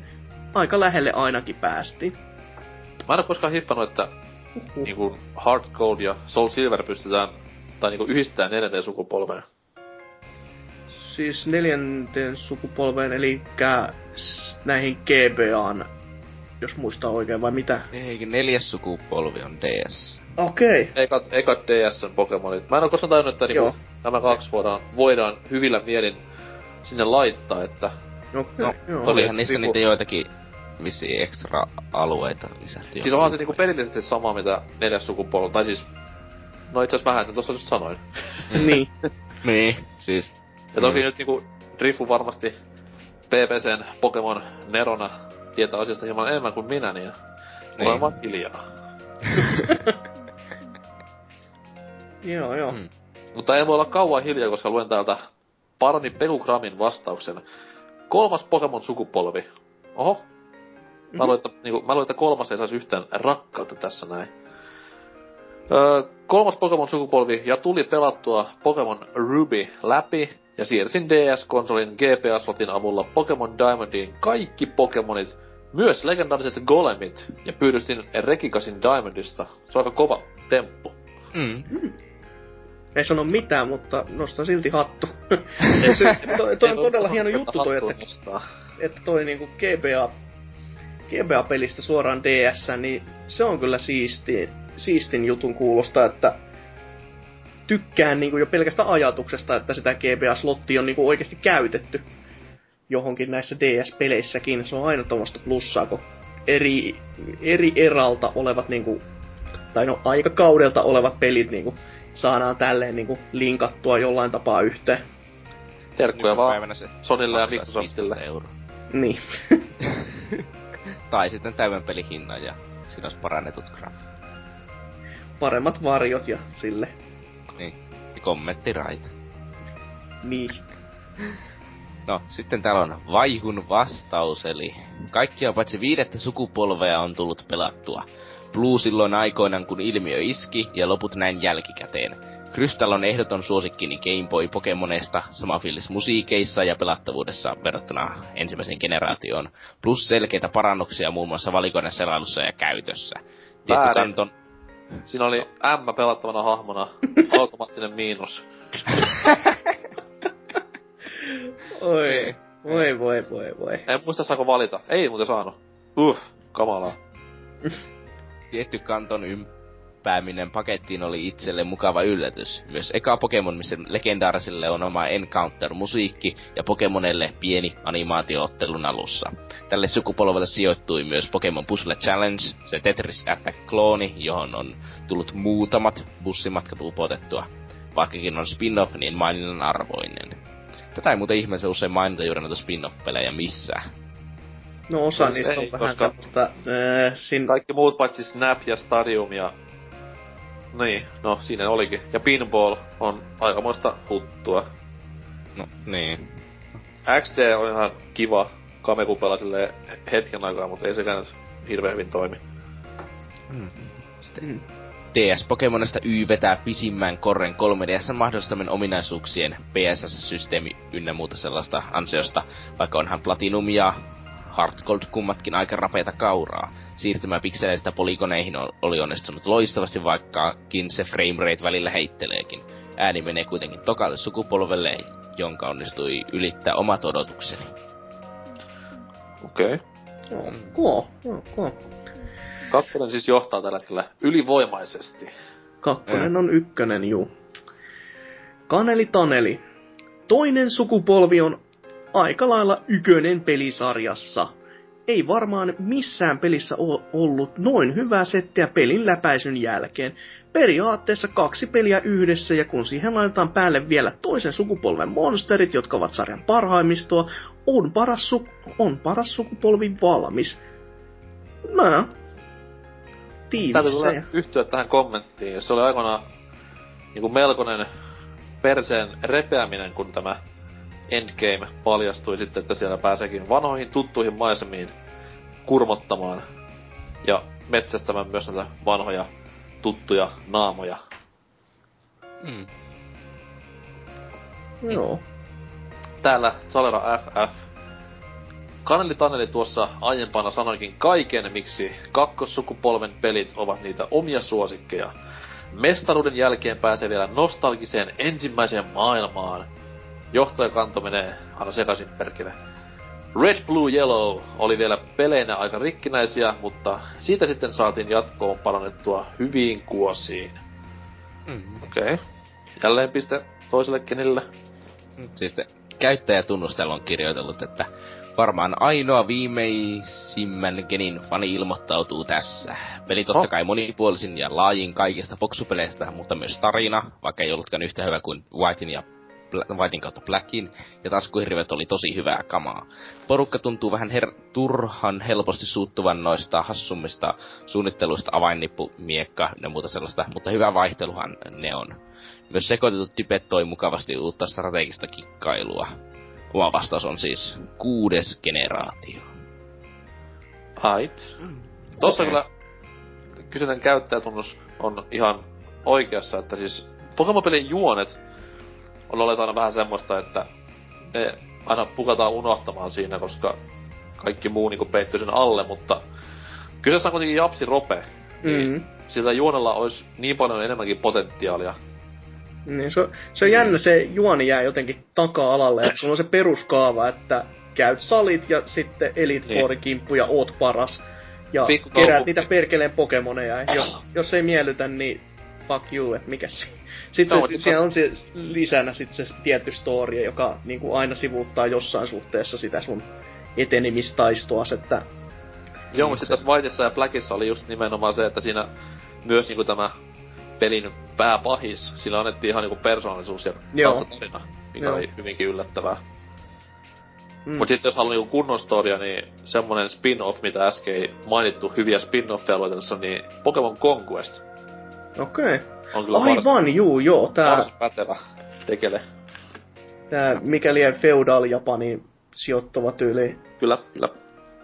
Tämä teos löytyy aika haavalla nyt tällä hetkellä muutamasta pelikaupastakin, että... Mikä siinä? Ja sitten viimeisenä vastauksena Ellipsis on todennut, että palasin viikko sitten Pokemonin pariin pitkästä aikaa. Uusimmassa genissä on kaikki muuttunut sitten viime seikkailu, jonka koin Fire Redin parissa. Taistelu on paremman näköistä, liikkuminen maailmassa on nopeampaa ja levutus on hauskempaa exp-sharing takia. Ainut, joka hieman häiritsee, on itse monsterit. Ne on melkein kaikki munattoman näköisiä. Ne on varsin suuri ongelma, koska itselle kunnon Pokemonin tekee loistavaksi sen rosteri. Tämän takia valitsen nostalgian valitsemalla ensimmäisen sukupolven. En ikinä omistanut omaa käsikonsolia, joten yksi Game Boy kiersi koko kaveriporukan. Wow. Mitään monsua ei... Tyttöystävä. Voi. Mitään monsua ei päästy siis ikinä vaihtelemaan, kun kaikki pelattiin sitä samaa bluuta, mutta ei sitä ikinä kaivattukaan. Fire Red menee tämän takia oman Pokemonistan kärkeen helposti, ruokki nostalgiaa ja parantaa alkuperäistä kaikin puolin. Se on aika riskaapeli varmaan tommonen porukka pelaaminen Pokemonissa, että siellä kun oot kasvattanut sitä Weepin pelliä monen levelin ajan ja nähnyt useita taisteluita ja ylä- ja alamäkiä, ja sitten se kaverijanari laittaakin sille yhtäkkiä ihan uuden movesetin ja tekee sitä HM-huoran, niin siinä kohtaa ehkä itku olla silmässä. Oot kasvattanut sitä rattataa sieltä ihan niinkun alkuruohikoista asti ja toinen päästä sen vapaaksi ja toteaa, että se on semmonen paskarotta, et en mä sitä kaipaa. Siinä oot sitten itkukurkussa, että mun rattata, mihin sä menit? Hau. Kyllä siellä... Ei oo vaikeet, voi kertoa. Ruohikossa niitä rottia löytää, että... Tai sitten antaa just jollekin vähän kokemattomammalle Pokemon nyypälle siinä pelin ja... Sitten siinä kiinnostuksissa ottaa Master Ballin käyttöön ja ottaa sen ensimmäisen rattatan kiinni Master Ballilla ja hei! Kattokaa mitä mä sain tähän meidän peliin! Slap. Taikka sit se surullisen kuuluisa Nintendo-ongelma vieläkin Pokemon-peleissä. Oho, mä otin New Game. Oho. Niin, se on muuten aika naurettavaa. Se taitaa nykyisin olla niin, että sä et saa savea poistettua kuitenkaan, jos sä otat New Gamein ja sit tallennat. Et se ei suostu sitä vanhaa savein päälle kirjoittamaan ihan... Ei, siis se varoittelee aivan helvetin monta kertaa. Joo, mä jouduin itse tossa tyhjentämään yhden Pokemon-pelin, kun sen tossa kauppasin, kun itselleni ylimäärän, niin se on kauhea näppäinkomento, mikä piti painaa pohjaan, ja sit se kysyy jonkun 3 kertaa vielä, että... Ja ihan alkumenussa, että ootko nyt ihan varma, että haluat poistaa, että... Sen mukaan ohjekirjassa ei saanut... Save ei saanut poistettua ilman, että teki tätä komentorivisarjaa, niin aika... Kyllä varmaan pysy tallessa savet, et ei siinä, mutta olisi se kauhean kiva, jos nykypäivänäkin jo nähtäisi se 2 niin tallennuspaikkaa. Niin, S3 edes... vaikka. S2 riittäisi aluksi. Niin. Meitsin vastaus tohon Pin Pyssäri on myös kakkosgene. Että täällä moni just mainitsi näitä hyviä syitä, että just se kahden, tai siis johto ja kanto, molemmat messissä ja hyvinkin symppikset ja muistettavat Pokemonit ja tolle noin, niin kyllä se on itsellekin jäänyt niinku ehkä parhaammaksi. Siinä oli kuitenkin niin isoja harppauksia aikaisempaa verrattuna, että just niinku yö ja tai siis nämä niinku kellonajan vaihtelut ja tämmöset näin, niin kyllä toimii erittäin mainiosti ja Hard Gold ja Soul Silver tottakai sit niinku vielä teki sitä täysillisesti parempaa, mutta silti valitsen ihan kakkosena tässä kohtaa, kakkoskeninä. No, itelle se menee ykköskeniin aika pitkälti juuri sen takia, että mä en ole niin kauheasti pelannut näitä muita genejä. Toki nyt sen Blackin on tuossa DS:llä pelannut, mutta se oli enemmänkin just saan nostalgian nälkään olevaa, että mä en nähnyt sitä itsenäisenä pelinä, se ei tehnyt muuhun niin kovaa vaikutusta kuin ensimmäinen taas. Et tässä on sellainen pienet niinku nostalgialasit silmillä, mutta se on vähän voi. Ykkönen oli kuitenkin semmoinen, että siihen yhdistää todella monta niitä kouluajan muistoja, just kuinka sitä muksuna pelasi niinku muiden nulikoiden kanssa. Ja sit jos sattuu joltain löytymään se toinen peli ja joku oikeesti se poksu ja sit mietit sitä, että linkkikaapeli, se on nyt saatava. Ja sit kun saat sen toisen Pokemonin siihen omaan ruutuun ja oot silleen, että jes, tätä mä oon aina halunnut, niin oli se jotenkin sellainen värisyttävä kokemus. Siis mä oon tavallaan kiitollinen siitä, että nykypäivänä on käsikonsolissa netit. Että se vaihtaminen on niinku helpompaa. Mut sit taas se vähän on vierestä pois sitä fiilistä siitä, että se on niin helppoa nykyään se Pokemonien vaihtaminen. Niin se ei oo enää semmonen niin iso saavutus. Kun oli just silloin linkkikaapeliaikoina. Kyllä. Mut sit taas toisaalta kehtaisinko mä tänä päivänä kävellä 3DS kädessä tuolla ja kysellä porukalta, että hei! Löytyy Sandslash! Se ois kyllä hienoja. Oot siellä jossain lastentarhan ovella, että hei, oisko teillä Pokemoneja? Vaihdele! Joo, tuo Pokemon ei ole siis pelkkä lastenpeli. Niin, mutta Nintendo lastenpeli. Joo, niin mä muistan, kun mä olisin viime kesänä. Mä olin tulossa... Ei, mä olin menossa itse asiassa. Lentämästä Tukholmasta Suomeen. Sitten siinä lentokentällä venaili ja pelaili sitten aikani kulussa 3DS:ää. Ja sitten tuli semmoinen skidi, tuli siihen vieren katsomaan. Vähän ujona siinä yrittää katsoa, mitä mä pelaan. Ja mä olin silleen vaan ihan rohkeasti, että haluat sä niinku pelaa? Ei mun saavutat ihan hyvin koittaa. Sitten se on siinä, että ei kun hän halusi vaan pyytää apua yhdessä pelissä, mikä hänellä on. Mä olin silleen, että no okei. Siistii. Sitten se kaivaa vitan sieltä taskusta silleen, että Uncharted 3 Abyss. Mä olin, mitä vittua, et saatu kun 6. Et sä nyt tämä tulee pelata. Sitten meni sinne pusseen läpi ja se vaan, ole hyvä. Aika yllättävä veto kyllä, et ois saattanut itekin niinku naama valahtaa hieman valkoiseksi siinä mielessä, et ajattelee, et sieltä tulee just se Pokemon tai joku tämmönen niinku vähänkin Nintendo-kategoriaan silti menevä, eikä niinku se vita, joka on muutenkin harvinainen näky niinku luonnossa ylipäätänsä. Mä olen vaan funtsimaan, että kuin nolos ois ollu, jos mä en ois osannut auttaa sitä siinä perissä ollenkaan. What is this magical thing? I cannot handle this. I can't help you. I have betrayed you. Oi että. Mikäs Tootsin geni-suosikki? Mä en tunnetusti pelaa millään Nintendolla, mutta se oma on niinkö suosikki on kuitenkin sen neloskeni, että koska se on se, että mitä mä silloin kaverin luo mentiin ja pelattiin yhdellä DS:llä. Kaveri pelasi ja mä katsoin vierestä ja sanoin, että kaappaa kartsomppi, koska kartsomppi on siisti. Mut siis mikset sä vannotuneena PC-miehenä ostaa Pokemonia tai hanki Pokemonia PC:lle? Niin taikasana osta, ei kun siis, joo. Siellä on niinkö tämmönen... siis emulaattorilla kutsuttaa. Siis en tiedä, mistä puhut.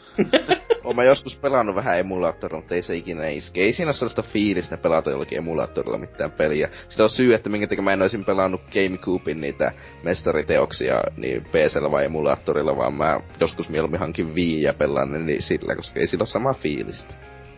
True that. Niinpä. Joo, sitten kun nyt nämä vastaukset on käyty, niin ihmiset on heittänyt meille myös kysymyksiä. Voitteko uskoa? Itse en ainakaan uskois, ellen niitä nyt tässä silmieni edessä oikeesti näkis. Ja näitä saa todellakin laittaa lisää, et ei oo mitenkään kiellettyä, tykätään. Tai no, vastataan nyt ensin näihin ja mietitään sit sen jälkeen, että tykättiimmekö me tästä niin kauan. Se on hirveä itku. En mä tiedä, miten sulta haluutte. Kaikki katsomaan tyhjyyteen. Ja sit ajattelemaan, että mikään ei enää koskaan samoin. Joo, todellakin. Kun on Brokeback Mountain -fiilikset tää. Oho. Miten voimme koskaan enää palata takaisin arkeen? Mut joo, kysymyksiä lisää, laittakaa. Jee!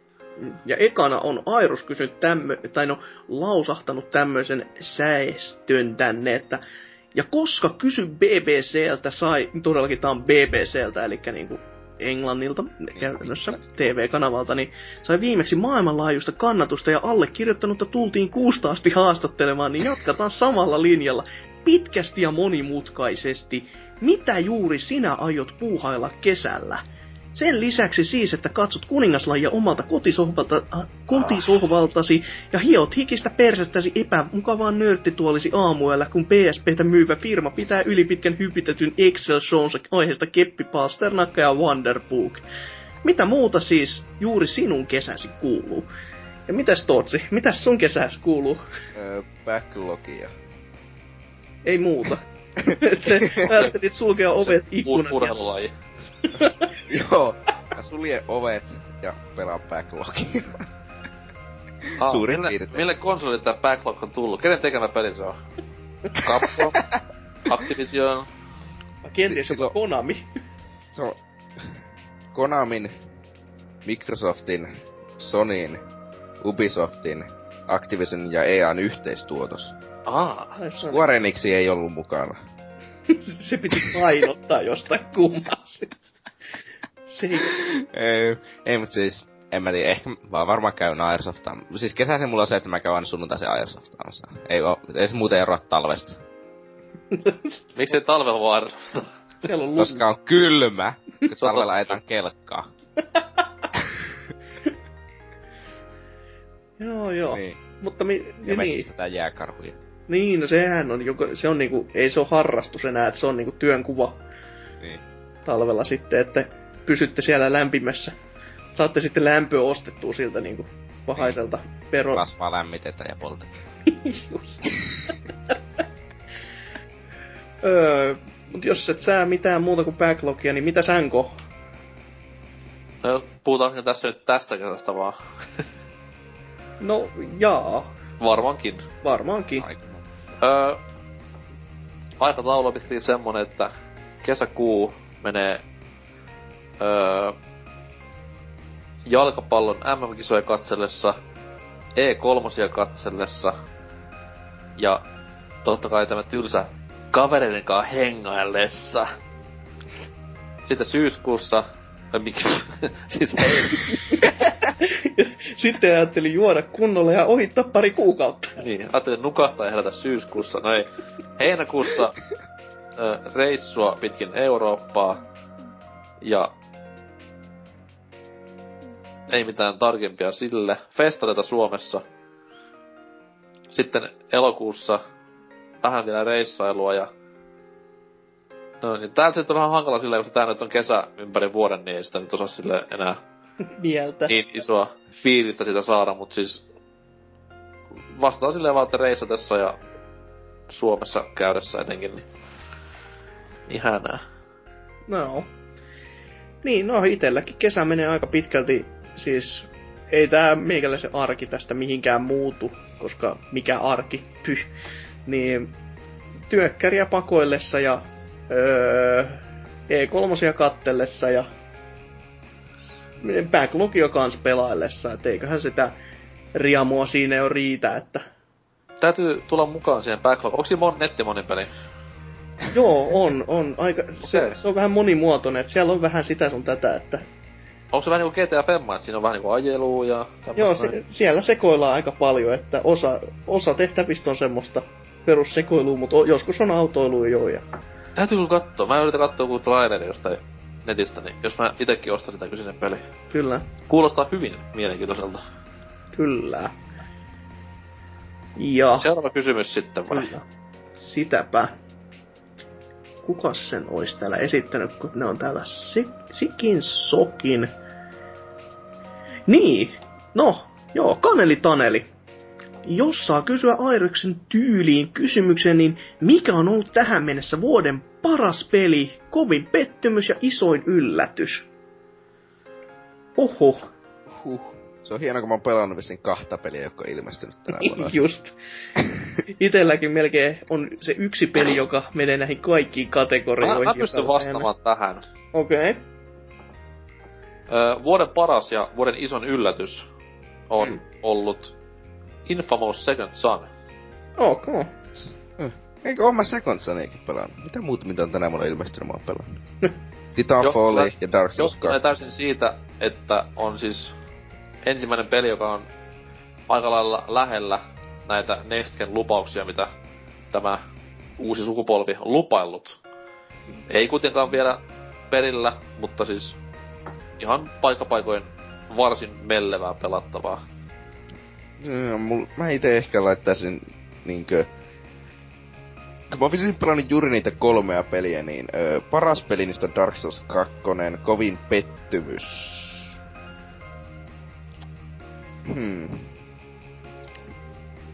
Mä en tiedä, varmaan... Kyllä mä pitää sanoa se Second Son siihen sen takia, koska se ei ole... ihmeellisen, niin... Siis, koska mä kuitenkin oletin, että se olisi ollut... Siis ei, se on hyvä peli, joo. Ei se mua vakuuttanut mitenkään, koska... Se, että kyseessä on ensimmäinen Next Gen peli, ei tarkoita mulle mitään, kun mä oon kuitenkin aina pelannut PC-llä. Niin. Siis kuitenkin minun mielestä tuo Battlefield 3kin on vakuuttavampi peli kuin se kuitenkin. Niin. Mut siis isoin yllätys on varmaan tuo Dark Souls 2. Mä uskon, että se on hyvä peli, mutta en mä uskon, että mä pelaan sen niin silleen läpi, että mä en pelaa mitään muuta peliä siinä välissä ja kaikkea sellaista. No. No, en mä uskon edes, että mä ikinä tuun pääsen sitä läpi, kun mä uskon, että mä vaan kyllästyisin samalla kuin ykkösseen. Okei. Okay. Mulle vielä vuoden pettymys piti sanoa, tai kovin pettymys tähän asti, niin... Yoshi's Island. New Yoshi's Island siis. Joo. 3DS:lle. No itelle tässä nyt... No, meitsihän nyt tulee muutenkin niin jäljessä näissä peleissä, kun on muutenkin niin jälkeen jäänyt, että varmaan menee niinku...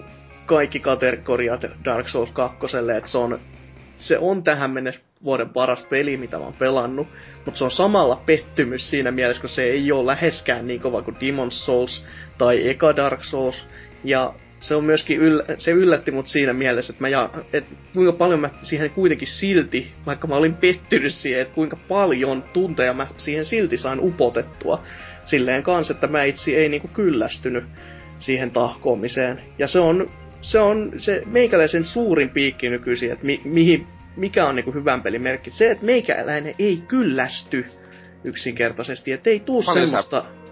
pelasit tunteina Dark Souls 2? Olisiko se 60 vai 80? Mulla meni 28 läpi, eikä kiinnosta enää koskaan. Ja siihen kuului se 3,5 tuntia farmausta sitä panssariakin. Tapoitko kaikki bossit vai menikö just silleen, missä siis suuren osan bosseista on siellä muutama jotain tappanut. Itellä oli vaan se yksi. Ja se on siis... se satana lohikäärme. Lohikäärme, hevoset, karkoilet. Okei. Okay. Nuo visi ainot, mitä multa puuttuu.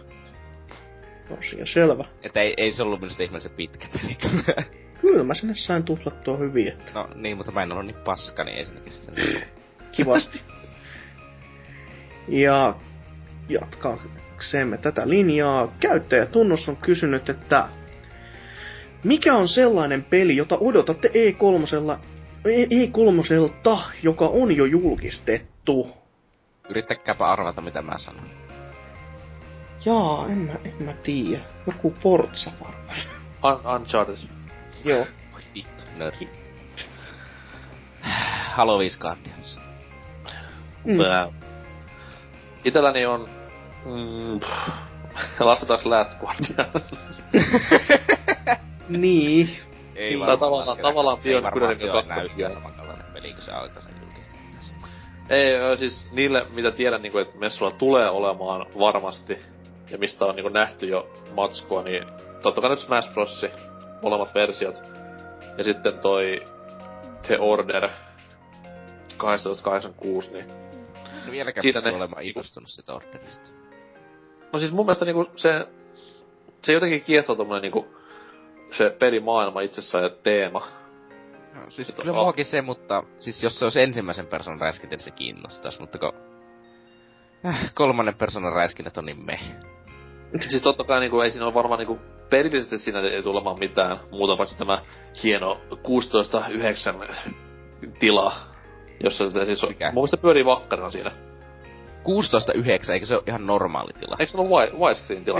Siis se on just se... Eikö se ollut joku 16:21:9? Joku semmonen, lukemia siis peräkkäin. 16:9, eikö se ole se, kaikki pyörii? Se, siinä on kuitenkin se poikkeuksellisen laaja näkymä. Niin, eli 21:9. Niin, joku tämmönen. Ei noita teknisiä termiä.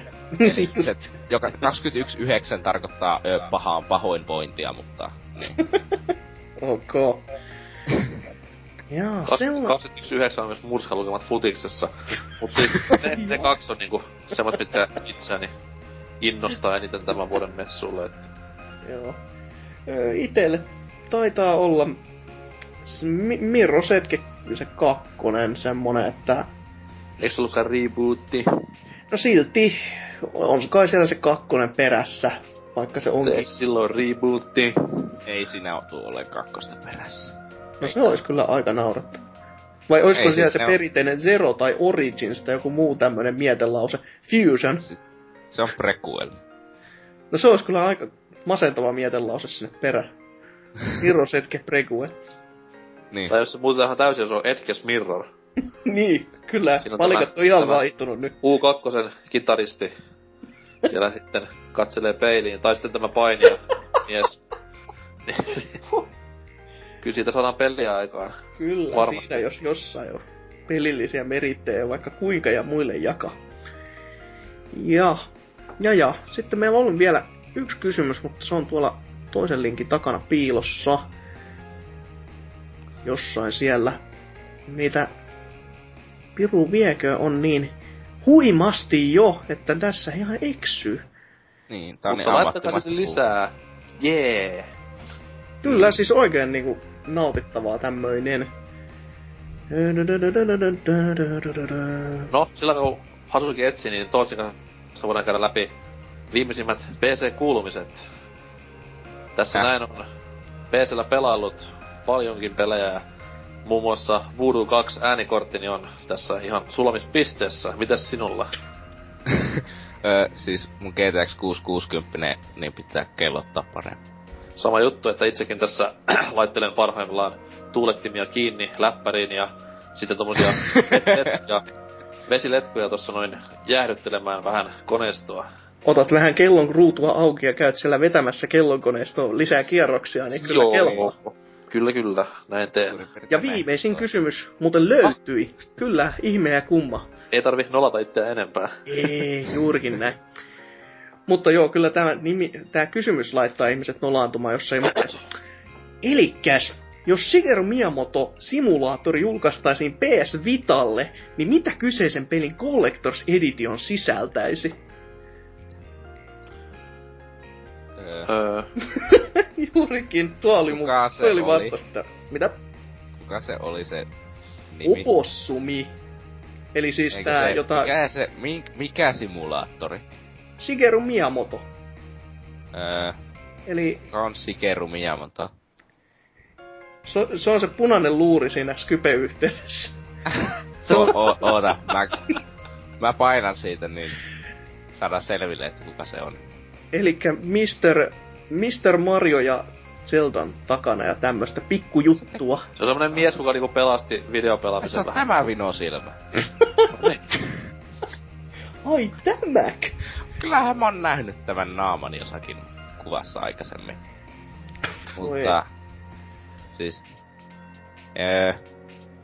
en mä tiedä mitä se sisältäisi. Varmaan jotakin japanilaisia työnnä sormi perseeseen simulaattoriosia. Tai sit tämmösen perus japsityyliin, niin Shigeru Miyamoton käytetyt pikkuhousut. Oi että... No jos nyt ihan niinku veikkaas tätä niinku tosissaan, niin vaikka tämmöstä mitään mahdollisuutta oiskaan, niin tästähän olisi Segastaan aikoinaan tehty niinku yrityksenä tämmönen Sega Gaga-peli, jossa siis Segan yritystä niinku hallinnoitiin ja se teki sitten pelejä siinä pelissä. Ja siellä sen Collectors Editioniin kuului tämmönen puinen laatikko, missä oli pinssejä, jossa oli eri niin, Segan konsolien sitten logoja. Niin tässä olisi varmaan sitten sellainen pieni laatikko, missä on Shigen naama jokaisessa 6 eri pinssissä eri aikakausilta. Niin. Ja mä haluaisin kyllä ihan niinku suoraan sanottuna. Tiedätte varmaan tämän N64 logon, tämän kolmenoteisen N-kirjaimen. Kyllä. Niin, semmosesta on tyyli joku kalvosin nappiratkaisu tai tämmönen joku. Mm. Ois hieno. Ei oo yhtään hullumpi. Yhtään. Ei se oikeesti ois hieno, mutta mun mielestä vaan. Joo, kyllä. Mutta joo, pidetään poikkeuksellisesti tässä kohtaa taas paussi, koska lauta tässä on tätä luettavaa. Ja paussin jälkeen niin luetaan nämä teidän palautteet näiden vastauksien lisäksi. Elikkä mikä urakka tässä onkaan vielä edessä. Sinne siis.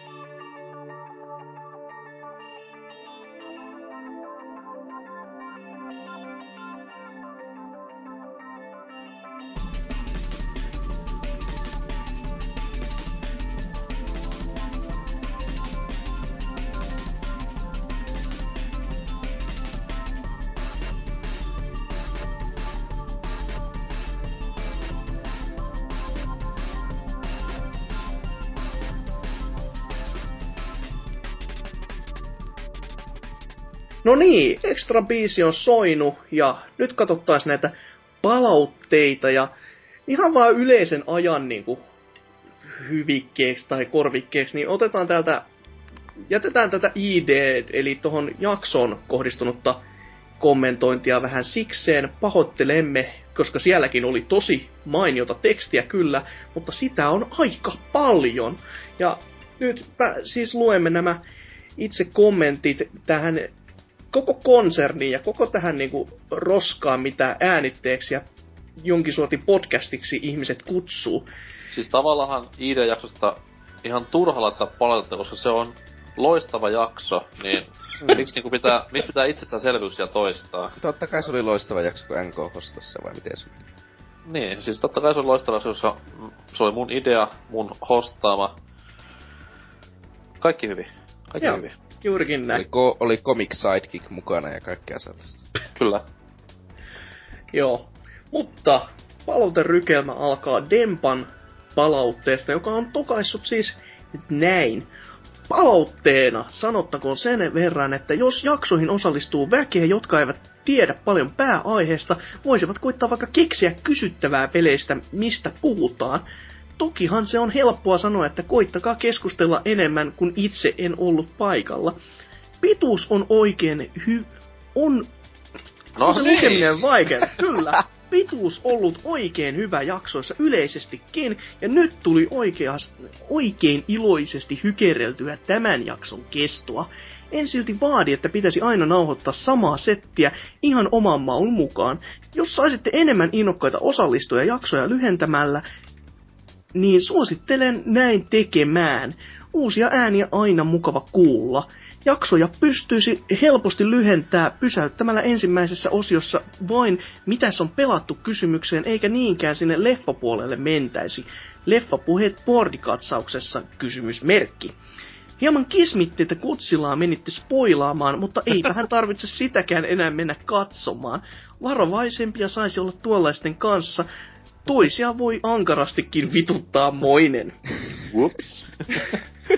Hasuki on hoitanut mallikkaasti editoimiset. Musiikit ovat tauolla sopivan pitkisiä ja... Mitä? Mutta eikö se ole mukaan oikeesti noin? Lukee. Paljon maksut tempalle tästä. Aika paljon. Musiikit ovat tauolla sopivan pituisia ja taustamusiikit eivät tule liikaa puheen päälle. Oiva pätkä taas lopussa nauratti kovasti. No siis musiikkeihin on nyt sanottava ihan, ja taustamusiikkeihin sen verran, että siis kyllähän ne meikäläiselläkin menee välillä päin mäntöjä ja jotain kohtia pitää editoida, mutta kyllä niinku tää taustapoppoo hoitaa siitä hommansa, ne, koska siis meillähän on semmoinen pieni juttu tässä, että jos kuulut podcast-väkeen ja tulet keskustelemaan oikein aktiivisesti, niin saatat päästä kuulemaan näitä jaksoja, semmosia siis, missä et välttämättä ole mukana edes, niin vähän niinku aikaisessa, beta-testaamaan jopa. Niin. Ja siellä saattaa olla tämmöisiä pieniä virheitä, mutta siellä kuitenkin pääset kuuntelemaan tämän jakson niinku aikaisessa, että tervetuloa mukaan puhumaan. Ja pointti oli siis siinä, että väki näitä siis käytännössä korjaa, että jos meikäläinen tekee virheen, niin meikäläinen odottaa, että joku laittaa sitten jonkin sortin pientä noottia ennen kuin jakson virallinen julkaisu sitten on tulossa. Koska, herra jumala, jos minä puhun täällä 3,5 tuntia, en mennä sitä koko roskaa aio myös kuunnella uudelleen, että sen jälkeen kun pitäisi vielä editoidakin sen, niin siinä menee jo 2 tuntia lisää, niin en todellakaan kuuntele omia mölinöitäni uusiksi. Sen takia nämä nauhoitetaankin nyt niinku loppuviikosta, eikä niinku sunnuntaina tai lauantaina yleensä. Niin, se helpottaa kummasti myös tätä, ettei ihan niinku aivan olla niinku editointipöydän ääressä ja nesteessä silleen. Mä voin kertoa, että sä tulet hajomaan niin paljon E3-viikolla. Niin. Ahaa. Silloin nimittäin saattaa olla tulossa jotakin erikoista. Oh, fuck! Miten sinne 3 jaksoa samalla viikolla, mutta mitäpä näistä. Fuck! Okei, 2 mä olisin vielä sietänyt, 3 on vähän. No, mikäs siinä? Ja palaute jatkuu. Facebookissa voisit ehkä vähän aktiivisemmin jaella ihan vaikka uutisia. Tai ehkä varoitella nauhoitusten aikana tai ennen nauhoitusta, että mitä uutisia aiotte kommentoida. Tai pohdikettua, mitä aiotte lukea. Niin pääsee kansalaiset vielä sanomaan viimeiset sanat. Tämä siis, mikäli uutiset tiedossa ennakkoon. Ja viitsitte kirjoittaa lauseen verran tekstiä turpakirjaan. Eipä tähän hätään muuta. Keep up the good work. Ja on tällä nyt sitten vielä, että nyt kun teillä on valta ja voima, voitte kyllä tehdä uudet introtkin jaksoihin, jos haluatte. Onhan se Megamies 2 intro kieltämättä vähän kulahtanut. Aivoriihessä voisitte valita paremman 8-bittisen alkuraidan. Ei hypytyksiä tarvitse. Kuukautisten alku saa minut hieman myös pyörittämään silmiäni. What was I thinking? Niin. Mä olen eri mieltä tuosta viimeisestä fraasista, koska Megamies. Tai siis niinku Demppa kuitenkin on koko projektin niinku luoja ja kanta-isä. Jopa niinku biologin isä, vois sanoa. Niin vaikka niinku miestä ei enää koskaan ehkä jaksossa kuullakaan, niin on silti niinku hieno tommonen tribuutti, että mies alussa on äänessä joka jaksossa. Niin se on joka jaksossa mukana aina ja ikuisesti. Kyllä. Aamen. Ja siis on ne alut silleen siis, kyllä ne saa aina miettimään kuitenkin tätä. Siis ne sopii yllättävänkin hyvin, että myös tässä kuukautisten alussa, että se, no itse koko homman nimi on aika kriipi, niin se pieni kriipisyys ehkä sopii muutenkin siihen ja usein taso ja keskustelutaso on muutenkin. No se on sitten hyvin onnistunut. Se tulee sellainen fiilis näkyy, kun stalkkaisi takkaa, niin kuin sellainen rapeface oselotti. Mistäs tiedäkään, siellä se ikkunan takana taas kuumottaa pitkin lasinpintaa, se oselotti siellä. Mutta ei tässä Dempala muuta, että jatkakaa. Okei, seuraava palaute on Airus nimimerkiltä. Vittu, samat tyypit joka ketjussa. Kyllä. Tuota noin. Täällä mies kommentoi näin. Uusi kaava toimii yllättäen paremmin mitä aikaisempi, koska nyt jaksot pysyvät ehkä paremmin ruodussa ja käsi siellä lipan tuntumilla.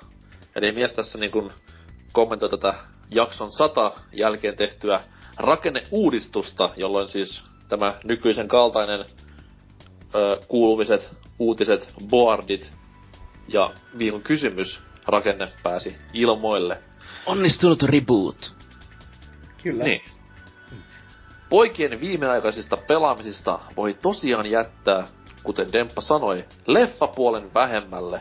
Ellei nyt kyseessä ole joku suosittu pätkä, minkä moni kästissä oleva on käynyt katsomassa, silloin totta kai siitä voidaan puhua.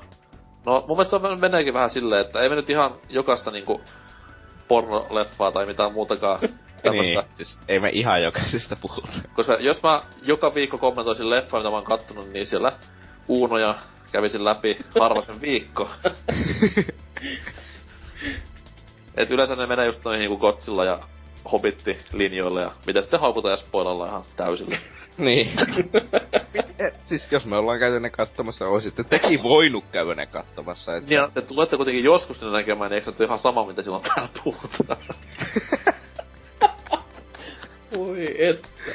Ja mä oon edelleenkin sen kannalla, että silloin kun Wikipediassa on jonkun leffan kohdalla tämä plot-osio täydellisenä, niin silloin se on vapaata riistaa. Koskee myös pelejä. Mihin mä jäin? Kästin tietoihin vaan maininta mahdollisista spoilereista siinä osiossa, niin minusta ihan fine. Omapa on sitten kuulijan moka, jos ei lue jakson descriptionia ennen kuin laittaa korvat koetukselle. Ihan jees idea, ei se mitään. Mihin toi? Jotain artsifartsi, Pyykkösen tapaista settiäkin olisi kiva kuulla, mutta ehkä kukaan osallistujista ei ole yhtä omaperäinen persona, että niin erikoisia pelejä olisi tullut pelattua. Mä pelasin kerran kodia. Siis muuten, jos olette pelanneet jotain massasta poikkeavaa, vähän vanhempaakin nimikettä, niin ihmeessä siitä saa mainita ja kertoa tarkemmin fiilikset. Pari kertaa ainakin kuullut, ja sit mä oon pelannut tota Beyond Ripsosia tai Sexää, mut ne on niin vanhoja gameja, et ei sit sen enempää.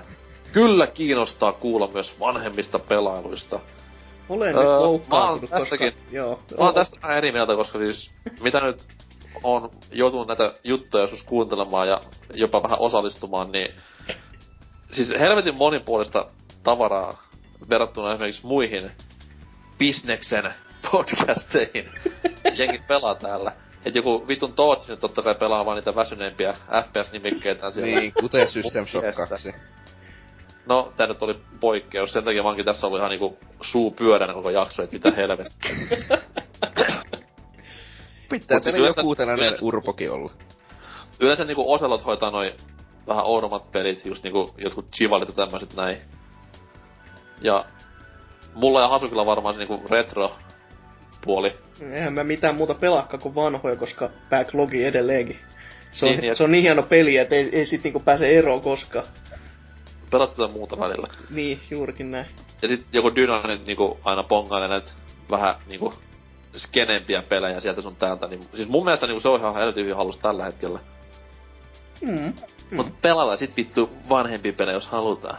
Atari 2600 esiin vaan ja puhutaan Pac-Manin vivahteista ja... Mä puhun ensi viikolla Pongista 2 tuntia, niin katsotaan mitä on mieltä sen jälkeen. 2 tuntia Pokemon, ping, pong, kyllä. Ping. Se on sellainen pallo. Se on niinku kauhean epästabiilissa tilassa, se ei tiedä oikein niinku paikastaan maailmassa, se seikkailee niinku vasemmalla ja oikealla laidalla, se on jotenkin sellainen kumman epäbalanssi. Joo, ja haluaisitte kuulla kontrolleista siis, se on tavallaan ihan ok kontrollit, mut sit taas toisaalta... Niin. Tässä olisi loistava jakso, se on muuten seuraava kuukautisjakso, pong!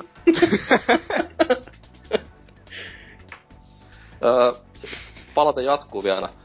Pari jaksoa takaperin Hatsuke Miku, joka siis varmaan tässä kohtaa tarkoittaa tässäkin kästissä kuultavaa henkilöä, avautui Trials Frontierista.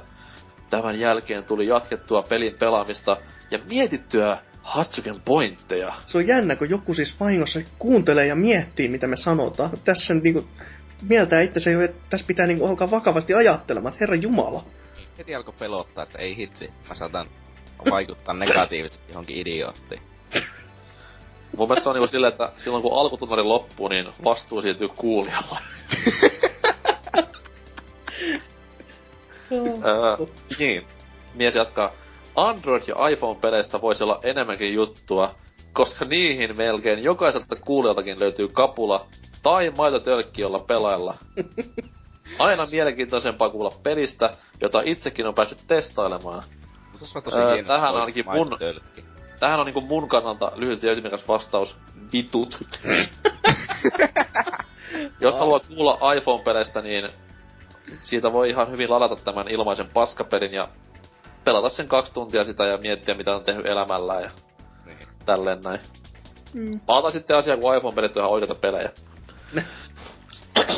Mm. Toivottavasti konsoliteemaisia erikoisjaksoja ei olla vielä kuopattu kokonaan. Vielä olisi muutama oikein mainio laite käsittelemättä. Aikaisempi Mega Drive-konsolia, elikkä Genesistä, käsitellyt jakso sai vakavasti jo harkitsemaan laitteen ostamista, joten liekkö näillä jaksoilla myös haittavaikutuksensa. Se on kyllä tosi harmi, että te olette jo käynyt niin monta näitä konsoleita näissä jaksoissa läpi, että ois vaan ollut itse mukana aikaisemmin, niin ois ollut kyllä metkaa keskustelua itseltäkin vielä luvassa, mutta ehkä se tietynlainen unenpöppöröinen konsolilaite, joka perässä menee Cast, niin ehkä semmonen jakso joskus tulisi. Ai Black 3. Joo, sitä mä ajattelin tässä, että... Okei, tehdään semmonen joskus, joo. Joskus, joo. Mihin jäinkään? Niin tässä nytten Black 4 erikosjakso. Sehän on joka toinen viikko. No siis sehän on vähän niinku retrokonsoli, koska sillähän tulee tommosia 8-bittisiä ja 16-bittisiä näyttäviä pelejä. Ja harvoin viikko. Ouch. Miten se menikään? Next gen konsolit, last gen pelit. Mutta noin, palata jatkuu vieläkin. Hasukin editointitaidosta suurta plussaa. Jälleen kerran mies on täällä ite käynyt kirjoittelemassa näköjään. Ei, se on hyvin maksettu. Hyvin on taustamusiikit pysyneet sopivan hiljaisella, mutta kuitenkin läsnä. Niitä voisi ehkä vaihtaa hieman tiuhemmin jakson aikana, mutta muuten oikein mainiota työtä. Välimusat samaten rokkaa, ja kuka ikinä biisit on valinnutkin, niin hattua tälle jätkälle. Loistavaa kamaa. Se on kauhean kiva kuulla, että nääkin niin vaihtelee, että osahan on nyt NK-kamaa ja osa on meikäläisen valintoja, että... Siis se on helppo kuulla siitä, että hyvät on mun valitsemia, paskat on Hasukin valitsemia. Ei ole. Ihan kuin vaan. Niin. Mut joo, kiitos palautteesta siitä. Sitten seuraavaa. Sitten täällä on käyttäjätunnus-nimimerkin palautetta.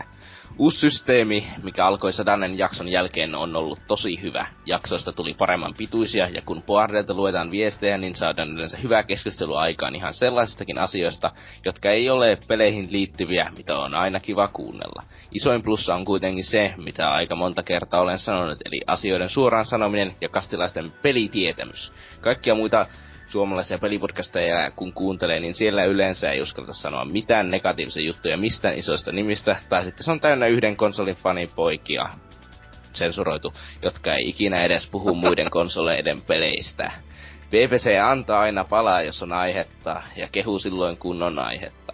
Lisäksi se, että osallistujat tietää tosi paljon peleistä, ja pelin historiasta on kova juttu. No niin. Kaikki osallistujat ei ole töissä pelialalla, mutta silti tietämistä on enemmän kuin missään muussa suomalaisessa pelipodcastissa. Pelaajakästejäkin kun kuuntelee, niin saa aina vaan kuulla juttuja vaan uusimmista ja isoimmista peleistä. Mutta teiltä löytyy aina juttua vanhemmistakin peleistä ja peleistä, josta ei ole moni edes ikinä kuullut. Tulikohan tarpeeksi monta kertaa sanottua peleistä? Varmaan, siis... Mun aivoissa ei pyöri enää mikään peleistä. Pelit pyörii aivoissa ja sen takia pelitietämyskin on niinku pelilukemissa. Ollaan tässä ihan pelimiehiä tässä peliaiheessa. Että. Niin. Mä oikeesti en nyt jonkin takia pysty tässä ymmärtää, että mistä tuo tulee, että me ollaan pelitietämyksiä. Mulle aina tulee sellainen tosi iso fiilis, niin kuin, että kukka ei tiedä paskaakaan mistään mitään, varsinkaan minä itse. Mutta mä oon vaan huono ihminen, että niin. Ehkä käyttäjätunnus voisi vaikka kertoa, että millä lailla me tiedetään kaikista. Se menee varmaan siihen, koska niinku... Tää kuitenkin jengi pelaa hyvin paljon erilaisia juttuja. Mm. Niin se varmaan jakautuu sille hyvin just tasaisesti se niinku tietämys ja... Balansoituu niin hyvin just. Jutteluaiheista. Mm. Mm. No, niin, siitä se varmaan on, mutta... Sitten tää palautti tietenkin jatkuu vielä, koska kukaan ei osaa kertaa järkevää pituusta. Olisi siistiä, jos PPC saisi jaksoihin lisää vieraita samalla tavalla kuin siinä N64-jaksossa, jossa Kaitila oli vieraana. Lisäksi olisi oikeasti hyvä, jos joihinkin jaksoihin saisi jonkun varoituksen alkuun, jos siinä on jotain todella törkeitä läppää. Eli siis Tootsin, eli minun hostaama jakso. Ei itse haittaa, mutta jotkut voi ottaa nokkiensa. Olisi myös mukava joskus nähdä jotain videojuttuja, jossa PPCn tyypit pelaa jotain monin peliä netissä, tai pelaaja kommentoi jotain uutta peliä. Kulppesi NK pelaamassa ja kommentoimassa voisi olla aika kultaa. Tietty kilpailu ja myös lisää. Kiitos tästä suuresta kehusta minun jaksoa kohtaan. Se oli eeppistä shittiä. Kiitos kaikille osallistujille. Harakirin paikka. Kommentti on muuten tosi hyvä, mutta meikäläistä ei mainita, niin otan ihan nokkiinsa tästä. Ja myös tähän, että olisi kiva nähdä jotain videojuttua, niin myönnän kyllä, että okei, tämän vuoden puolella ylipäätään ei ole tullut paljon videojuttuja, mutta... Mutta tähän on tulossa muutos. Niin. Niin, kyllä sitä koko ajan pikkuhiljaa. Pikkuhiljaa. Nyt siis vielä, tää on problem. Lisää energiaa. Mutta Mario Kart on ainakin semmonen, että sitten kun se tossa alkaa valumaan kaupoista ihmisten käsiin, toisin kuin teille kermaperseille, jotka saitte sen aikaisemmin, niin siitä voisi sitten jonkin sortin nettipeliä tallentaa ja niin poispäin. Ottaa sitten jotain yhteiskommentaatiota siitä. Aika surkuupaisa kamaa varmaan luvassa. Mut siis meillähän ei niin helposti onnistu mikään sellainen, että istuttais alas yhteiselle sohvalle ja puhuttaisiin jossakin pelistä. Me satutaan asumaan vähän eri puolilla maailmaa kaikki. Niin, että niin, kuitenkin joku... vaan niinku Etelä-Suomi ja Oulukin, niin niissä on jo välimatka ihan tarpeeksi, mutta toi Malta, niin se on varsinkin sellainen pykälä, niin, että ei ihan etelaitu. 5 tuntia, 400 €. Et vartiks vaan pelaamaan jotain Battletoadsia tänne, niin kyllä siinä sit kelpaa. Mm. Joo, mutta jos vähän saa paljastaa, niin tässä on suunniteltu, että sinne pelaajapodcast.com-sivustolle tulisi enemmänkin videomatskoa nimenomaan tämmöisistä yhteisistä pelisessioista. Että pysythän kanavalla, rakas katsoja, niin tulet huomaamaan jotain suurta mullistavaa ehkäpä tässä jo kesän ensi kuukausina. Toivottavasti toivoa sopii. Ja siis huom, ei oo Vulpesin videota, että ei tarvitse pelätä. Meillä on joku sensuuri siellä. Joo. Ja sitten vielä Opossumin tämmönen palaute, joka kuuluu näin. On pitänyt antaa teille palautetta jo pidemmän aikaa, koska tarjoatte helvetin hyvää viihdettä tylsiin työpäiviin. Aloitin tuossa tammikuun tienoilla kuuntelemaan vähän vastahakoisesti BBCtä, koska äänenlaatu ja puhuja poppoo ei aluksi kiinnostanut yhtään. Mutta sitten Vulpesin YouTuben seuraajana ajattelin, että no, kuunnellaan parit jaksot, missä kyseinen herra on. Mutta ajan kanssa tästä on tullut helposti lempipodcasti, koska teidän huumori, persoonat ja asiantuntevuus kolahtavat juuri sinne oikeaan paikkaan kehossani. Syvälle. Okei. Okay. Juurikin sinne rööriin ja syvälle. Elikkä siis tästä on täysin kiittäminen meitä, ei Vulpesia.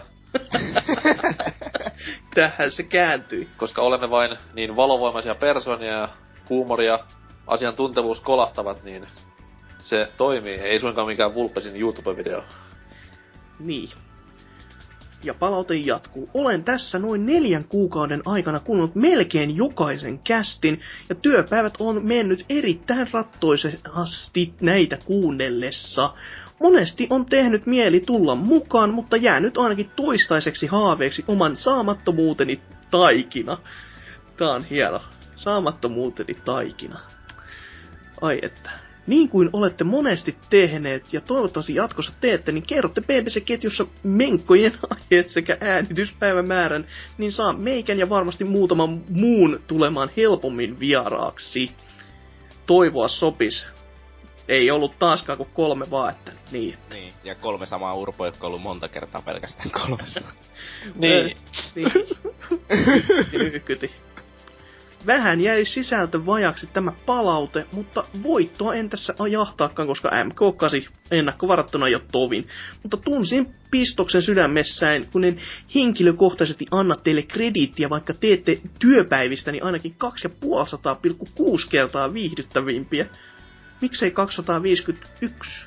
Mikä on se 0,4? Me ollaan epäonnistuttu selvästikin. On. Ei päästy 251. Sudokut kaikille nyt. Toivottavasti jatkatte tätä hautaan asti, niin voin jatkossakin nauttia kurva-urgasmeista viikoittain.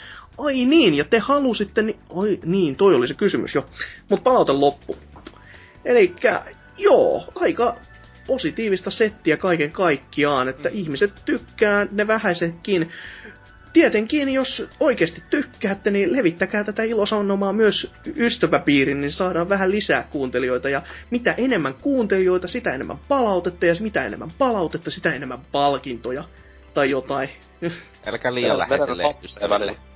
Mitä? Vedä happea nyt välillä. Ei liian läheiselle ystävälle, koska te ette halua menettää. Tai tietenkin niillekin mahdollisesti, jos haluaa menettää, se on sitten eri asia. Niin. Kyllä, kyllä. Ja siis tämän koko hommanhan palkintona, tämmöisenä pienenä koukkuna, voisi sanoa, oli tämä uusi Mario Kart Limited Editionin jakaminen pois. Kyllä. Ja tästä pyritään tekemään semmoinen kuukausittainen perinne, että aina jaellaan vähän täkyä näiden kuukautisjaksojen aikana. Ei ehkä aina ihan tämmöstä uutta Mario Kart Limited Editionia, mutta jotain kuitenkin tuommoista aiheeseen jollain tavalla liittyvää. Ja tämänkertainen palaute, joka eniten miellytti silmiämme ja korviamme ja makuhermojamme... Siis silmiäsi ja niin poispäin. Yksikössä niin. Tässä kaikki. Tai siis yhtä silmääni, koska olenhan yksisilmäinen. Luokki, sen takia Maltalla. Kyllä. Entinen merirasva. Sodassa sirpalegranaatti. Vauhdit vahvasti toista aivopuolikkoa asiaan. Käyttää tunnus nimimerkillä operoiva mies ja hänen palautteensa, niin se oli tommonen, en voi sanoa, että lyhyin ja nasevin, mutta siis kuitenkin semmonen, että ihan asiakamaa. Niin hälle lähtee täältä palkinto. Jahkasen itse vaan ensin saan käsini tottakai itse. Auttaa kummasti yleensä tohon. Kyllä. Mutta onnea sinulle ja laitahan tuonne pelaajaboardien inboxiin sieltä sivuston ylälaidasta meikäläiselle osoitetietoja, niin heti kun vaan saan tänne tämän palkinnon käsiin, niin olen sitä hetken aikaa ihaillut ja hypistellyt ja varmaan avannut ja käyttänytkin vähän, niin laitan sen täältä tulemaan. Joo. Ja kaikille iso kiitos palautteesta. Todellakin. Lisää laittaa ihan ilman pyytämättäkin ja ensi kuussa taas vähän uutta kisaa. No niin, ei meillä tässä sitten tämän viikon edestä varmaan mitään muuta enää olekaan kuin sitten tämä viikon kysymys, joka tällä kertaa kuuluu näin. Kumpi parempi, realistinen vai arcade-ajopeli? Elikkä ihan oman mielipiteen mukaan, että kumpa natsaa sulle paremmin, että kumpa on enemmän mieleesi. Ja niin, mitäs tässä muuta sitten vielä, että mikäs fiilikset jätkillä tästä jaksosta? Pitkä tää on ollut kuin nälkävuosi, mutta mitäs Enko? Pidempi on aina parempi. Sanovat naiset mitä tahansa. Juu, joo. Joo. Mitäs sitten niin oliko jotain muutakin tähän? Mietellään oseen päälle. Ei muuta kuin se, että pidempi on aina parempi. Asia selvä. Mitäs Tootsi? Lukeminen sattuu aivoihin. Tähän voin kyllä itsekin yhtyä, koska on ollut toi lukeminen kauhean hankalaa tänään. Syytän täysin tätä pienen kopperon kuumuutta ja tätä Suomen tulevaa kesää. Pirkele on kuuma. Vaikka tuuletinkin huutaisi vieressä. Ja joo, todellakin omat fiilikset. On ollut ihan kivaa, paitsi todellakin tää, että on kuuma. Kun helvetissä ja Saharassa yhteen laskettuna. Oikein mukavasti muuten tuppas menemään, vaikka todellakin kesti kauan. Palautteita oli kiva lueskella. Niissä on ihan kivaa sisältöä. paljon enemmän kuin omassa ajatusmaailmassa tai jotain muuta. Ja ehkä näihin masentaviin sanoihin sitten voikin päättää tämän jakson. Se on hellure ja hurja kuteet, se on moro.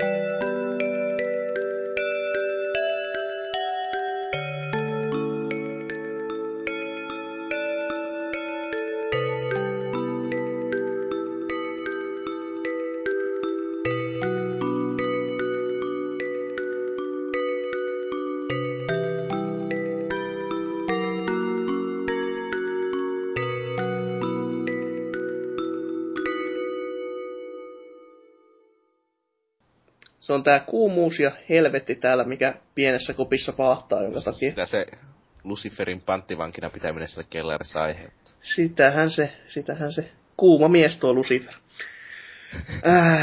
Mies. Lucifer grilli. Joo, sen päällä istu. Parempi on aina pidempi. Anteeksi Sony,